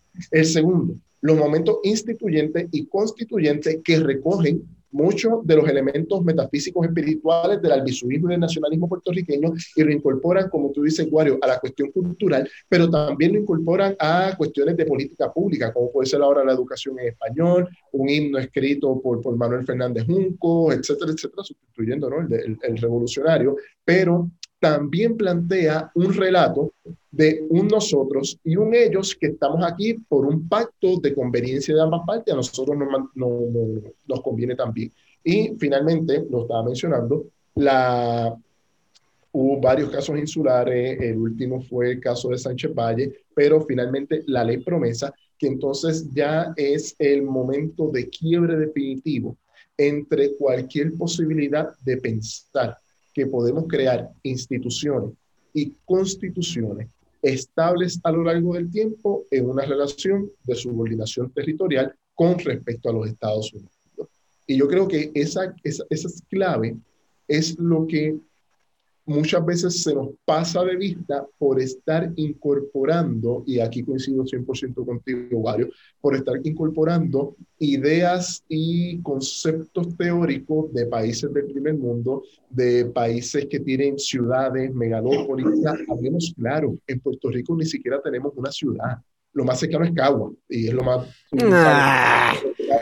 Pero en términos reales, en Cagua tenemos solo, en Puerto Rico, perdón, tenemos zona urbana, suburbana, eh, barrios y campos. En Puerto Rico, sí, ciudad, no, no lo tenemos. O sea, aquí en Puerto Rico falta mucho por construir, pero el problema que siempre he visto es que nuestra intelectualidad académica, nuestros intelectuales que proceden de universidades de Estados Unidos y Europa, llegan a la Universidad de Puerto Rico u otras instituciones y se frustran, no entiende los procesos, aquí hay que hacer las cosas como las hacemos en Syracuse, aquí hay que hacer las cosas como las hacemos en Florida. Yo recuerdo al exgobernador Luis Fortuño decir que la Universidad de Puerto Rico se tenía que parecer más a USF que a la UNAM. Siendo disparate, ¿no? Pero, pero, pero lo, lo, lo dijo con su boca de comer todos los días.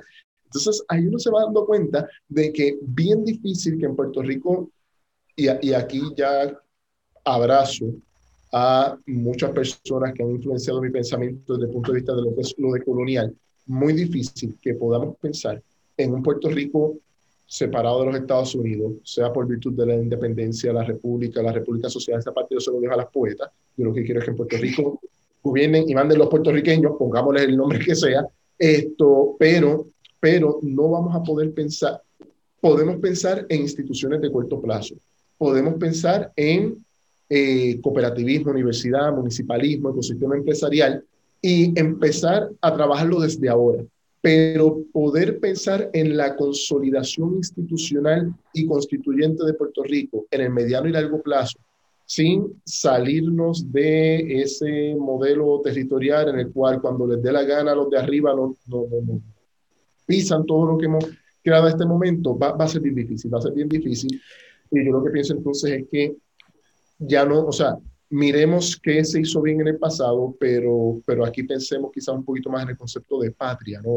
de, mirar hacia el futuro y qué es lo que nosotros queremos que sea Puerto Rico y no tanto en qué es lo que fue Puerto Rico, ¿no? por, por ahí iría la cosa. Intervengo para mencionarles del libro de Carmelo Delgado Cintrón llamado Imperialismo Jurídico Norteamericano en Puerto Rico, que detalla, ¿verdad? Desde 1898 hasta el 2015, creo que con el caso de Sánchez Valle, cómo se fue desarrollando eh, el pensamiento jurídico en Puerto Rico y cómo se fueron dando ciertas imposiciones también eh, políticas y en la creación de nuestro, de, ¿verdad? del sistema que impera en, en Puerto Rico.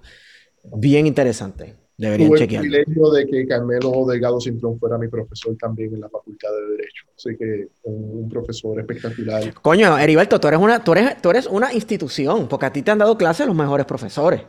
Ah, porque estudié en la Universidad de Puerto Rico, recinto Río Piedras, claro. Caramba, yo también. Profesores, Francisco Catalá, este, Rivera, y Facultad de Ciencias Sociales y Facultad de Derecho. O sea, que allí lo que, lo que hemos visto es, mucha gente buena, mucha gente buena y de nuevo, la viña del Señor, hay de todo, pero yo siempre me aseguré de, de, buscar los profesores independientemente de su nivel de, de, lo difícil que fueran. Eso me costó varias seis en derecho, no es miento, ¿no? pero yo creo que en clase con este profesor, no, es bien difícil, no me importa, yo voy a mí, de momento yo lo que veía era si pasaba o me colgaba. La pasé, olvídate con qué letra la pasé. Oye, eh, mencionaste algo ahorita sobre Fortuño. Es, eh, sobre cómo la Universidad de Puerto Rico se debería parecer a tal universidad en vez de a tal cual universidad, ¿verdad? Latinoamericana. Y me resulta irónico ahora en el contexto del 2022-21, ya estoy viajando al futuro, 2021, las discusiones que se están dando eh, de la, de, dentro de los sectores más conservadores de nuestra política que están acudiendo y mirando hacia los sectores intelectuales del sur eh, cuando la progresía puertorriqueña, ¿verdad? O sectores que quieren proyectarse como, como progresistas, como pienso en Pierluisi, que se quiere proyectar como progresista ante la progresía estadounidense, acuden al pensamiento político liberal de, los Estados Unidos. Y a mí eso me resulta sumamente irónico. Pero tiene su justificación. Acuérdate que dentro de un territorio como Puerto Rico, muchas de las políticas sociales vienen en virtud de legislación federal o de decisión del Tribunal Supremo. Entonces, eso ha creado una idea que a mí me parece súper colonizada. Tengo amistades con quien tengo discusiones muy duras por esto, porque es esta idea de que si no fuera por los Estados Unidos, en Puerto Rico gobernaría la derecha religiosa y seríamos la teocracia del Caribe.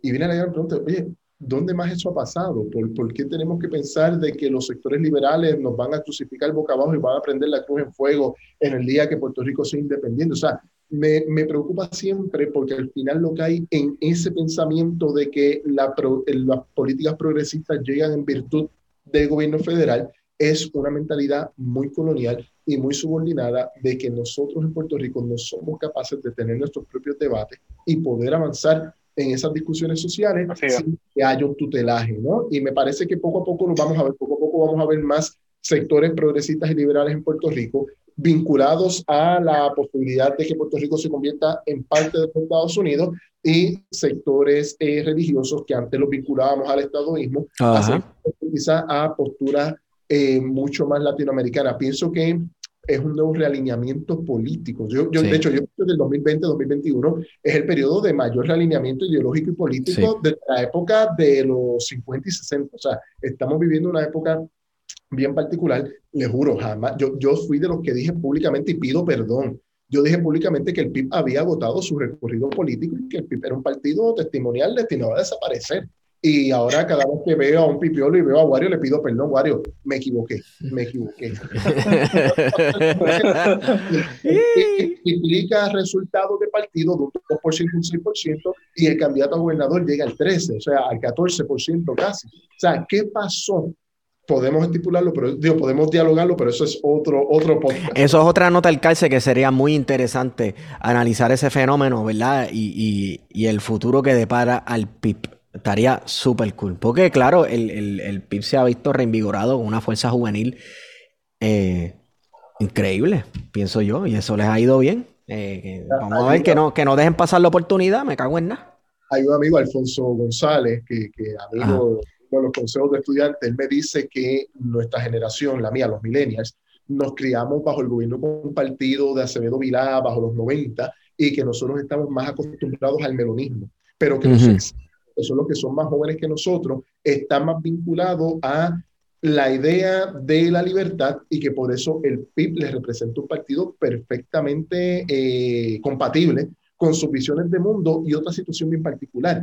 En algún momento dado se pensaba de que tú podías tener tus ideas, pero para poder entrar a ser un profesional en el sector público tenías que estar vinculado a alguno de los dos partidos que estuviera gobernando. Fuera Correcto versus ahora donde la idea de que se puede empezar a trabajar en el gobierno es prácticamente imposible, por lo tanto hay otras mentalidades que me parece muy interesante y de hecho la última actividad creo que fue en San Lorenzo Wario, de la juventud.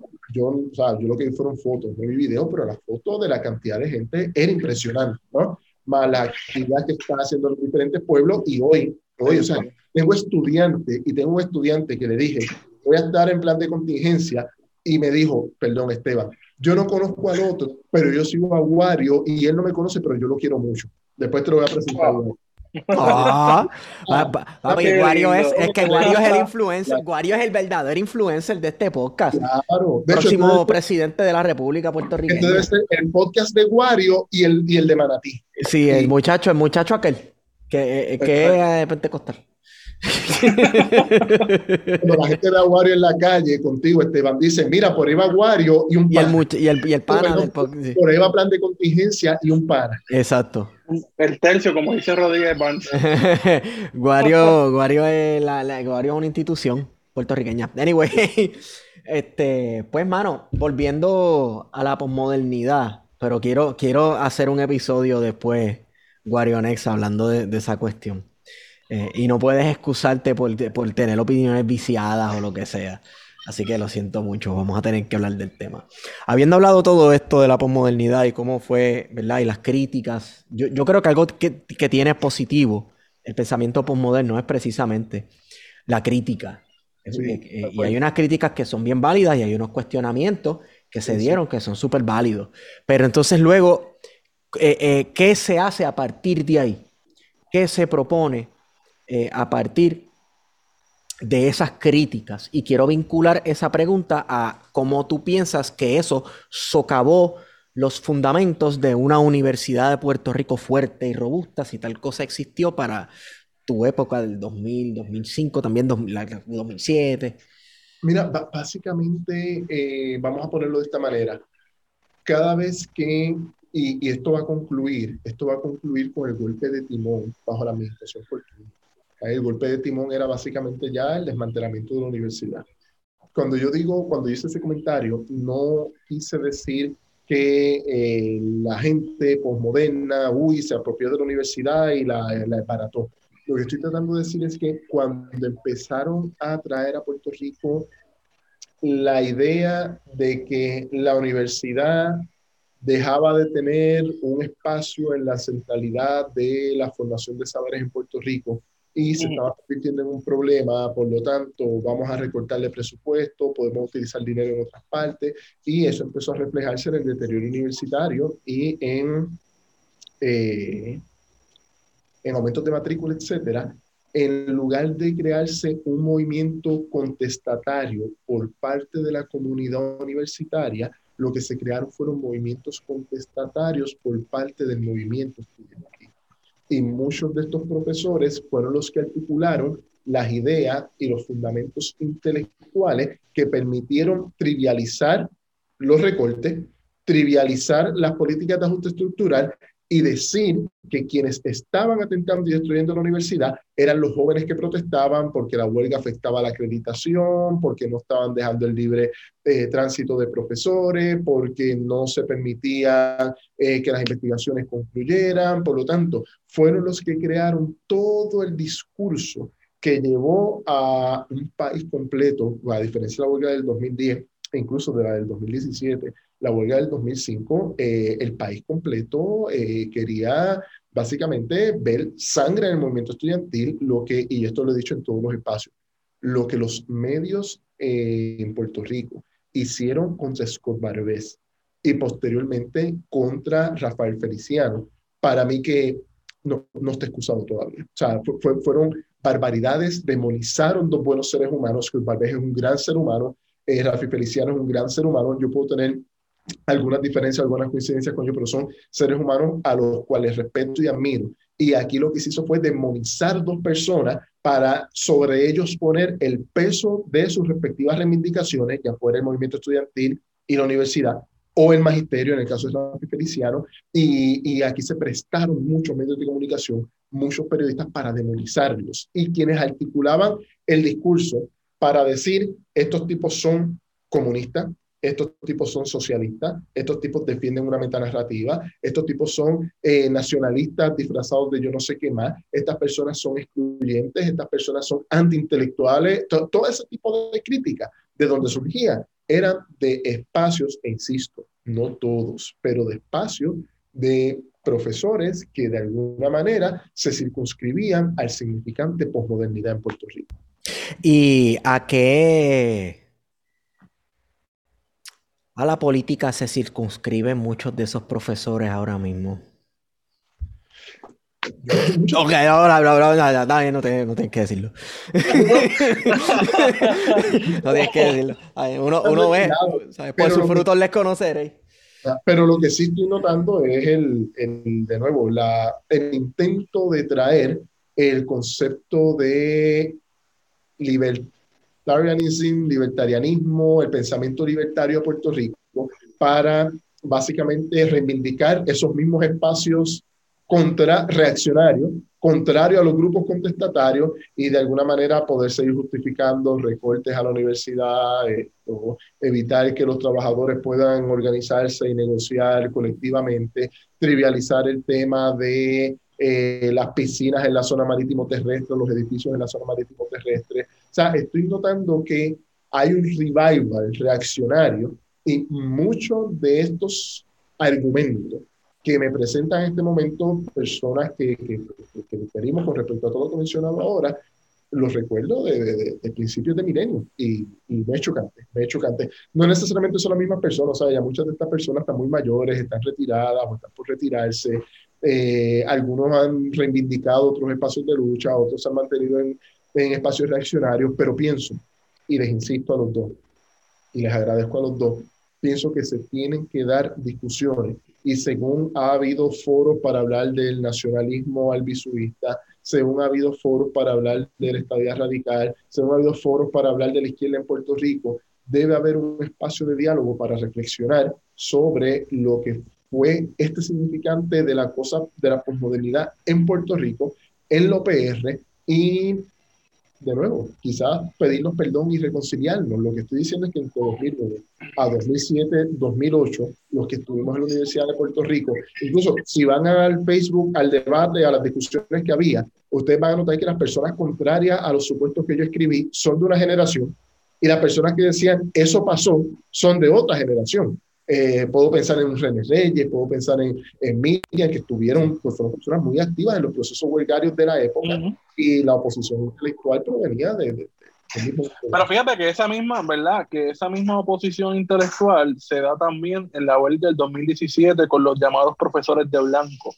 Esa es la misma gente eh, que decía, para el carajo la resistencia, eh, para el carajo la organización del movimiento estudiantil, vamos a volver al salón de clase eh, y vamos a hacer como que no está pasando nada. Y que ahora, ¿verdad? En este momento, eh, con cierto cinismo, se atreven a escribir editorial, a enviar editoriales, a escribir a periódicos y reclamar acción a la Universidad de Puerto Rico, cuando ya la Universidad de Puerto Rico, lamentablemente, a mi, a mi pensar, a, a mí muy mal pensar, ya es bien difícil que se pueda reconstruir lo que fue en algún momento la Universidad de Puerto lo tiró A, Guario tiró a pérdida. Guario, que Guario sí, a Mondongo, pero...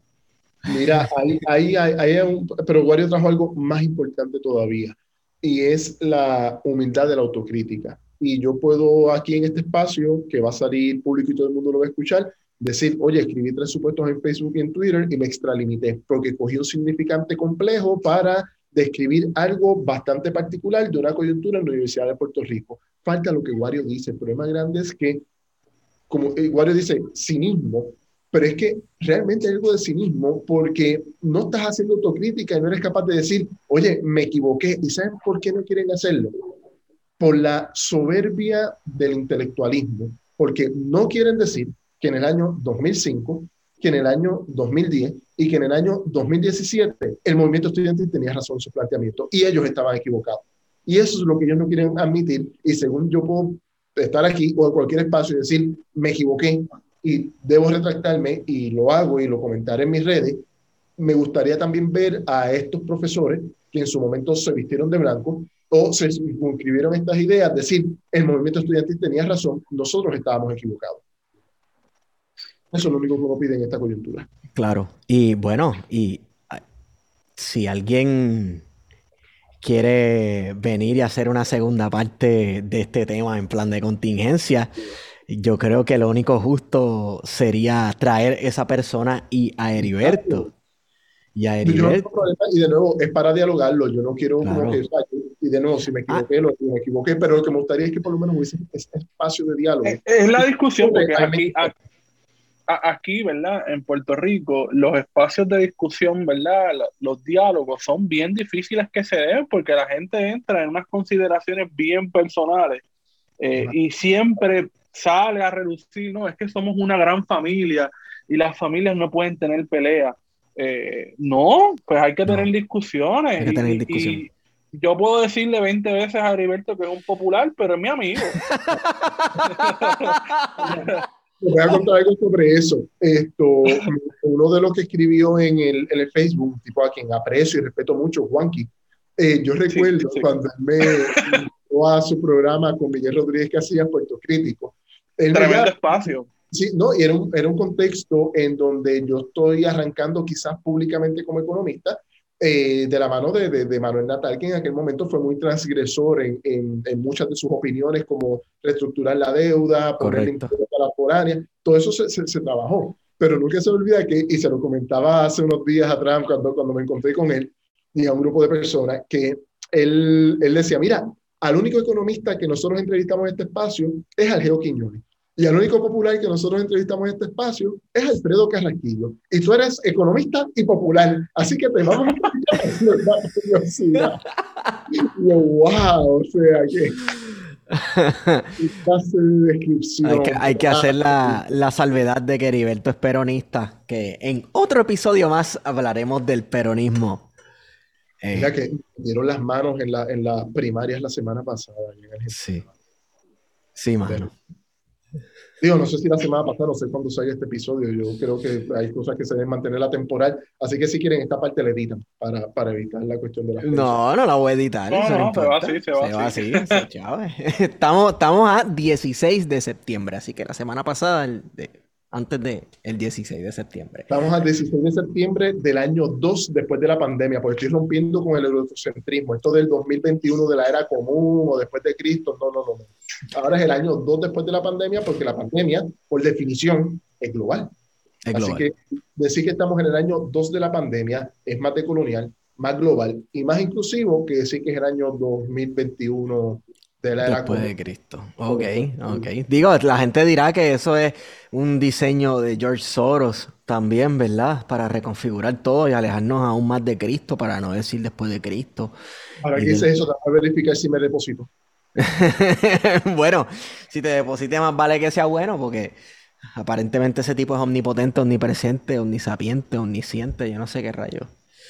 Bueno, este, yo creo que con esto podemos ir cerrando el debate. Algunas últimas palabras, Heriberto. Parece que te voy a fusilar. Algunas últimas palabras. Antes, antes de cerrar. de, esto, gracias por el espacio para esta discusión. Me parece que lo justo, y estoy contigo, Esteban, y estoy dispuesto a dialogar siempre. Es que traigamos personas que, de nuevo, que en algún momento no coincidan con los planteamientos que hemos hecho o que yo he hecho y podemos dialogarlo. Yo si algo aprendí de los postmodernos es que a mí no me gusta reivindicar universales absolutos. ¿no? Claro. puedo estar equivocado, puedo haber dicho muchas imprecisiones en este espacio, no tengo problemas ni en dialogarlo ni en retractarme, pero espero la misma disposición al diálogo y que estas cosas no, no se pueden coger personal, es una reflexión simplemente de, de, de un momento coyuntural que se tiene que reflexionar porque estoy notando que en esta coyuntura con una situación mucho más compleja, ¿no? Calentamiento global plus pandemia, estamos viendo estas figuras que empiezan a surgir desde, desde las cloacas, ¿no? Con, discursos de odio, discursos sumamente duros bajo la insignia de libertad, pero lo que se esconde detrás de eso es, es bien terrible. Así que nada, eso será para otro, para otro espacio, otro diálogo. Sí, tratando de revivir unos muertos que no estaban tan muertos nada, ¿verdad? Pero se está popularizando y regando ciertos pensamientos políticos que súper caducos, pero peligrosos. Em, bueno, Heriberto, gracias por estar con nosotros. A todo el que esté escuchando, o todo o todas, nos gustaría tener una mujer también que aporte a este debate, si es que va a haber un debate, si es que va a haber una conversación. Yo lo veo más como una conversación este, es sumamente importante tener esta conversación porque está impactando eh, hasta el sol de hoy estos temas. Me puse mi mascarilla de Darth Vader y me di cuenta de que el imperio era una meta narrativa. El imperio. Es una, es, una, invención, es una imaginación. Es un imaginario. Luego ya hablamos de Star Wars un ratito más, cuando Wario vea todas las películas y las series.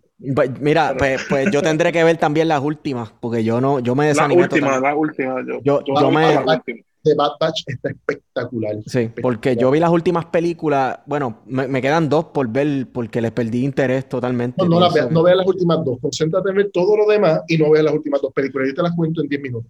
No, claro, no, todas las otras yo las he visto cuatro mil veces y, No, no, y- pero las, eh, cuando digo todo lo demás es la serie, los spin-offs, todo, sí, todo, todo. sí, Y las sí, últimas sí. dos películas yo te las cuento después, no las veas. Entonces también tenemos que, se nos quedó pendiente una conversación sobre Attack on Titan. No sé si ya terminaste el anime. No, ah, sí, el, el- lo que está en Hulu. El, voy por el cuarto season, Ujú. episodio 11 o 12. Ok. Eh, Está bien, ha cogido un twist que jamás me hubiese esperado. Sí, Attack on Titan está bueno porque toca, señoras y señores, déjenme decirle algo. Eh, no es que nosotros seamos unos weebs o, o lo que sea, ¿verdad? Pero el anime tiene unas serias temáticas sociales y políticas increíbles. Usted solamente tiene que sentarse a verlo y ya. ¿Está viendo muñequitos? Sí, pero no son para nenes chiquitos. No sea normal, póngase a ver el anime. Vea La Attack on Titan. La cuestión teológica, Ajá. eh, la frontera antagónica, el muro, la- las tres El murallas. muro, exacto. Todo, todo, todo, todo. Incluso después se meten temas de imperialismo, colonialismo y una La- loquera. Transferencia tecnológica, Exacto. tienen unos avioncitos y otros no, y Entonces, pe- pe- pe- pe- pe- pe- pero espérate un momento, no cuente, muchacho. No corre el spoiler. Definitivamente. Bueno, eh, Heriberto, ¿dónde te podemos conseguir? ¿Dónde la gente puede escribirte para insultarte y amenazarte de muerte por mensaje directo? Eh, H.E. Martínez. No, espérate. Ah, eh, ahora no si H. Martínez en Twitter o H. Ah. Martínez. Anyway, busquen Heriberto Martínez Otero en Twitter y en Facebook Heriberto Martínez Rayito Otero.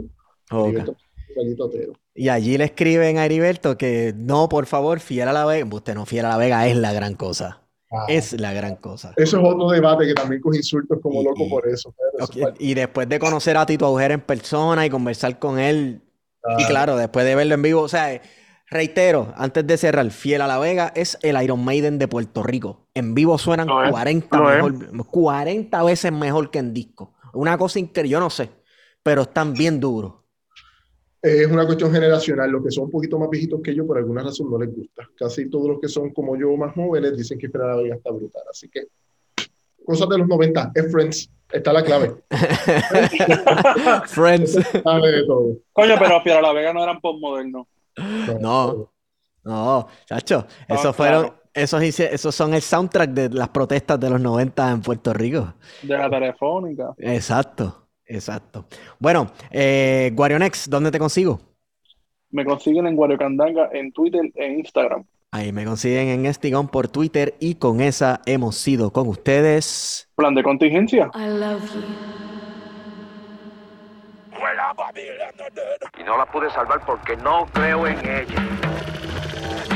Nuestro dreadlock, nuestro dread, no ladren que no amedrentan. Drácula, tu sangre drena y drones de droga encuentra. Una andrómeda de andrógeno busca tribular las tribus. Atraquemos un truck y vámonos contra ambos. Te tranco el Ibu trinitarias entre rambos trinan en el terremoto. Tratan tretas entre títeres y entrenan prendiendo motos. Trazan rutas de mil trucos. Trínquense más tríos rotos. Triturado cayó el párvulo en casa del trompo troto. En casa del trompo, tro, tro, troto. En casa del trompo, tro, tro, troto. En casa del trompo, tro, tro, troto. En casa del trompo, tro, troto. En casa del trompo, tro, tro, troto. En casa del trompo, tro, tro, troto. En casa del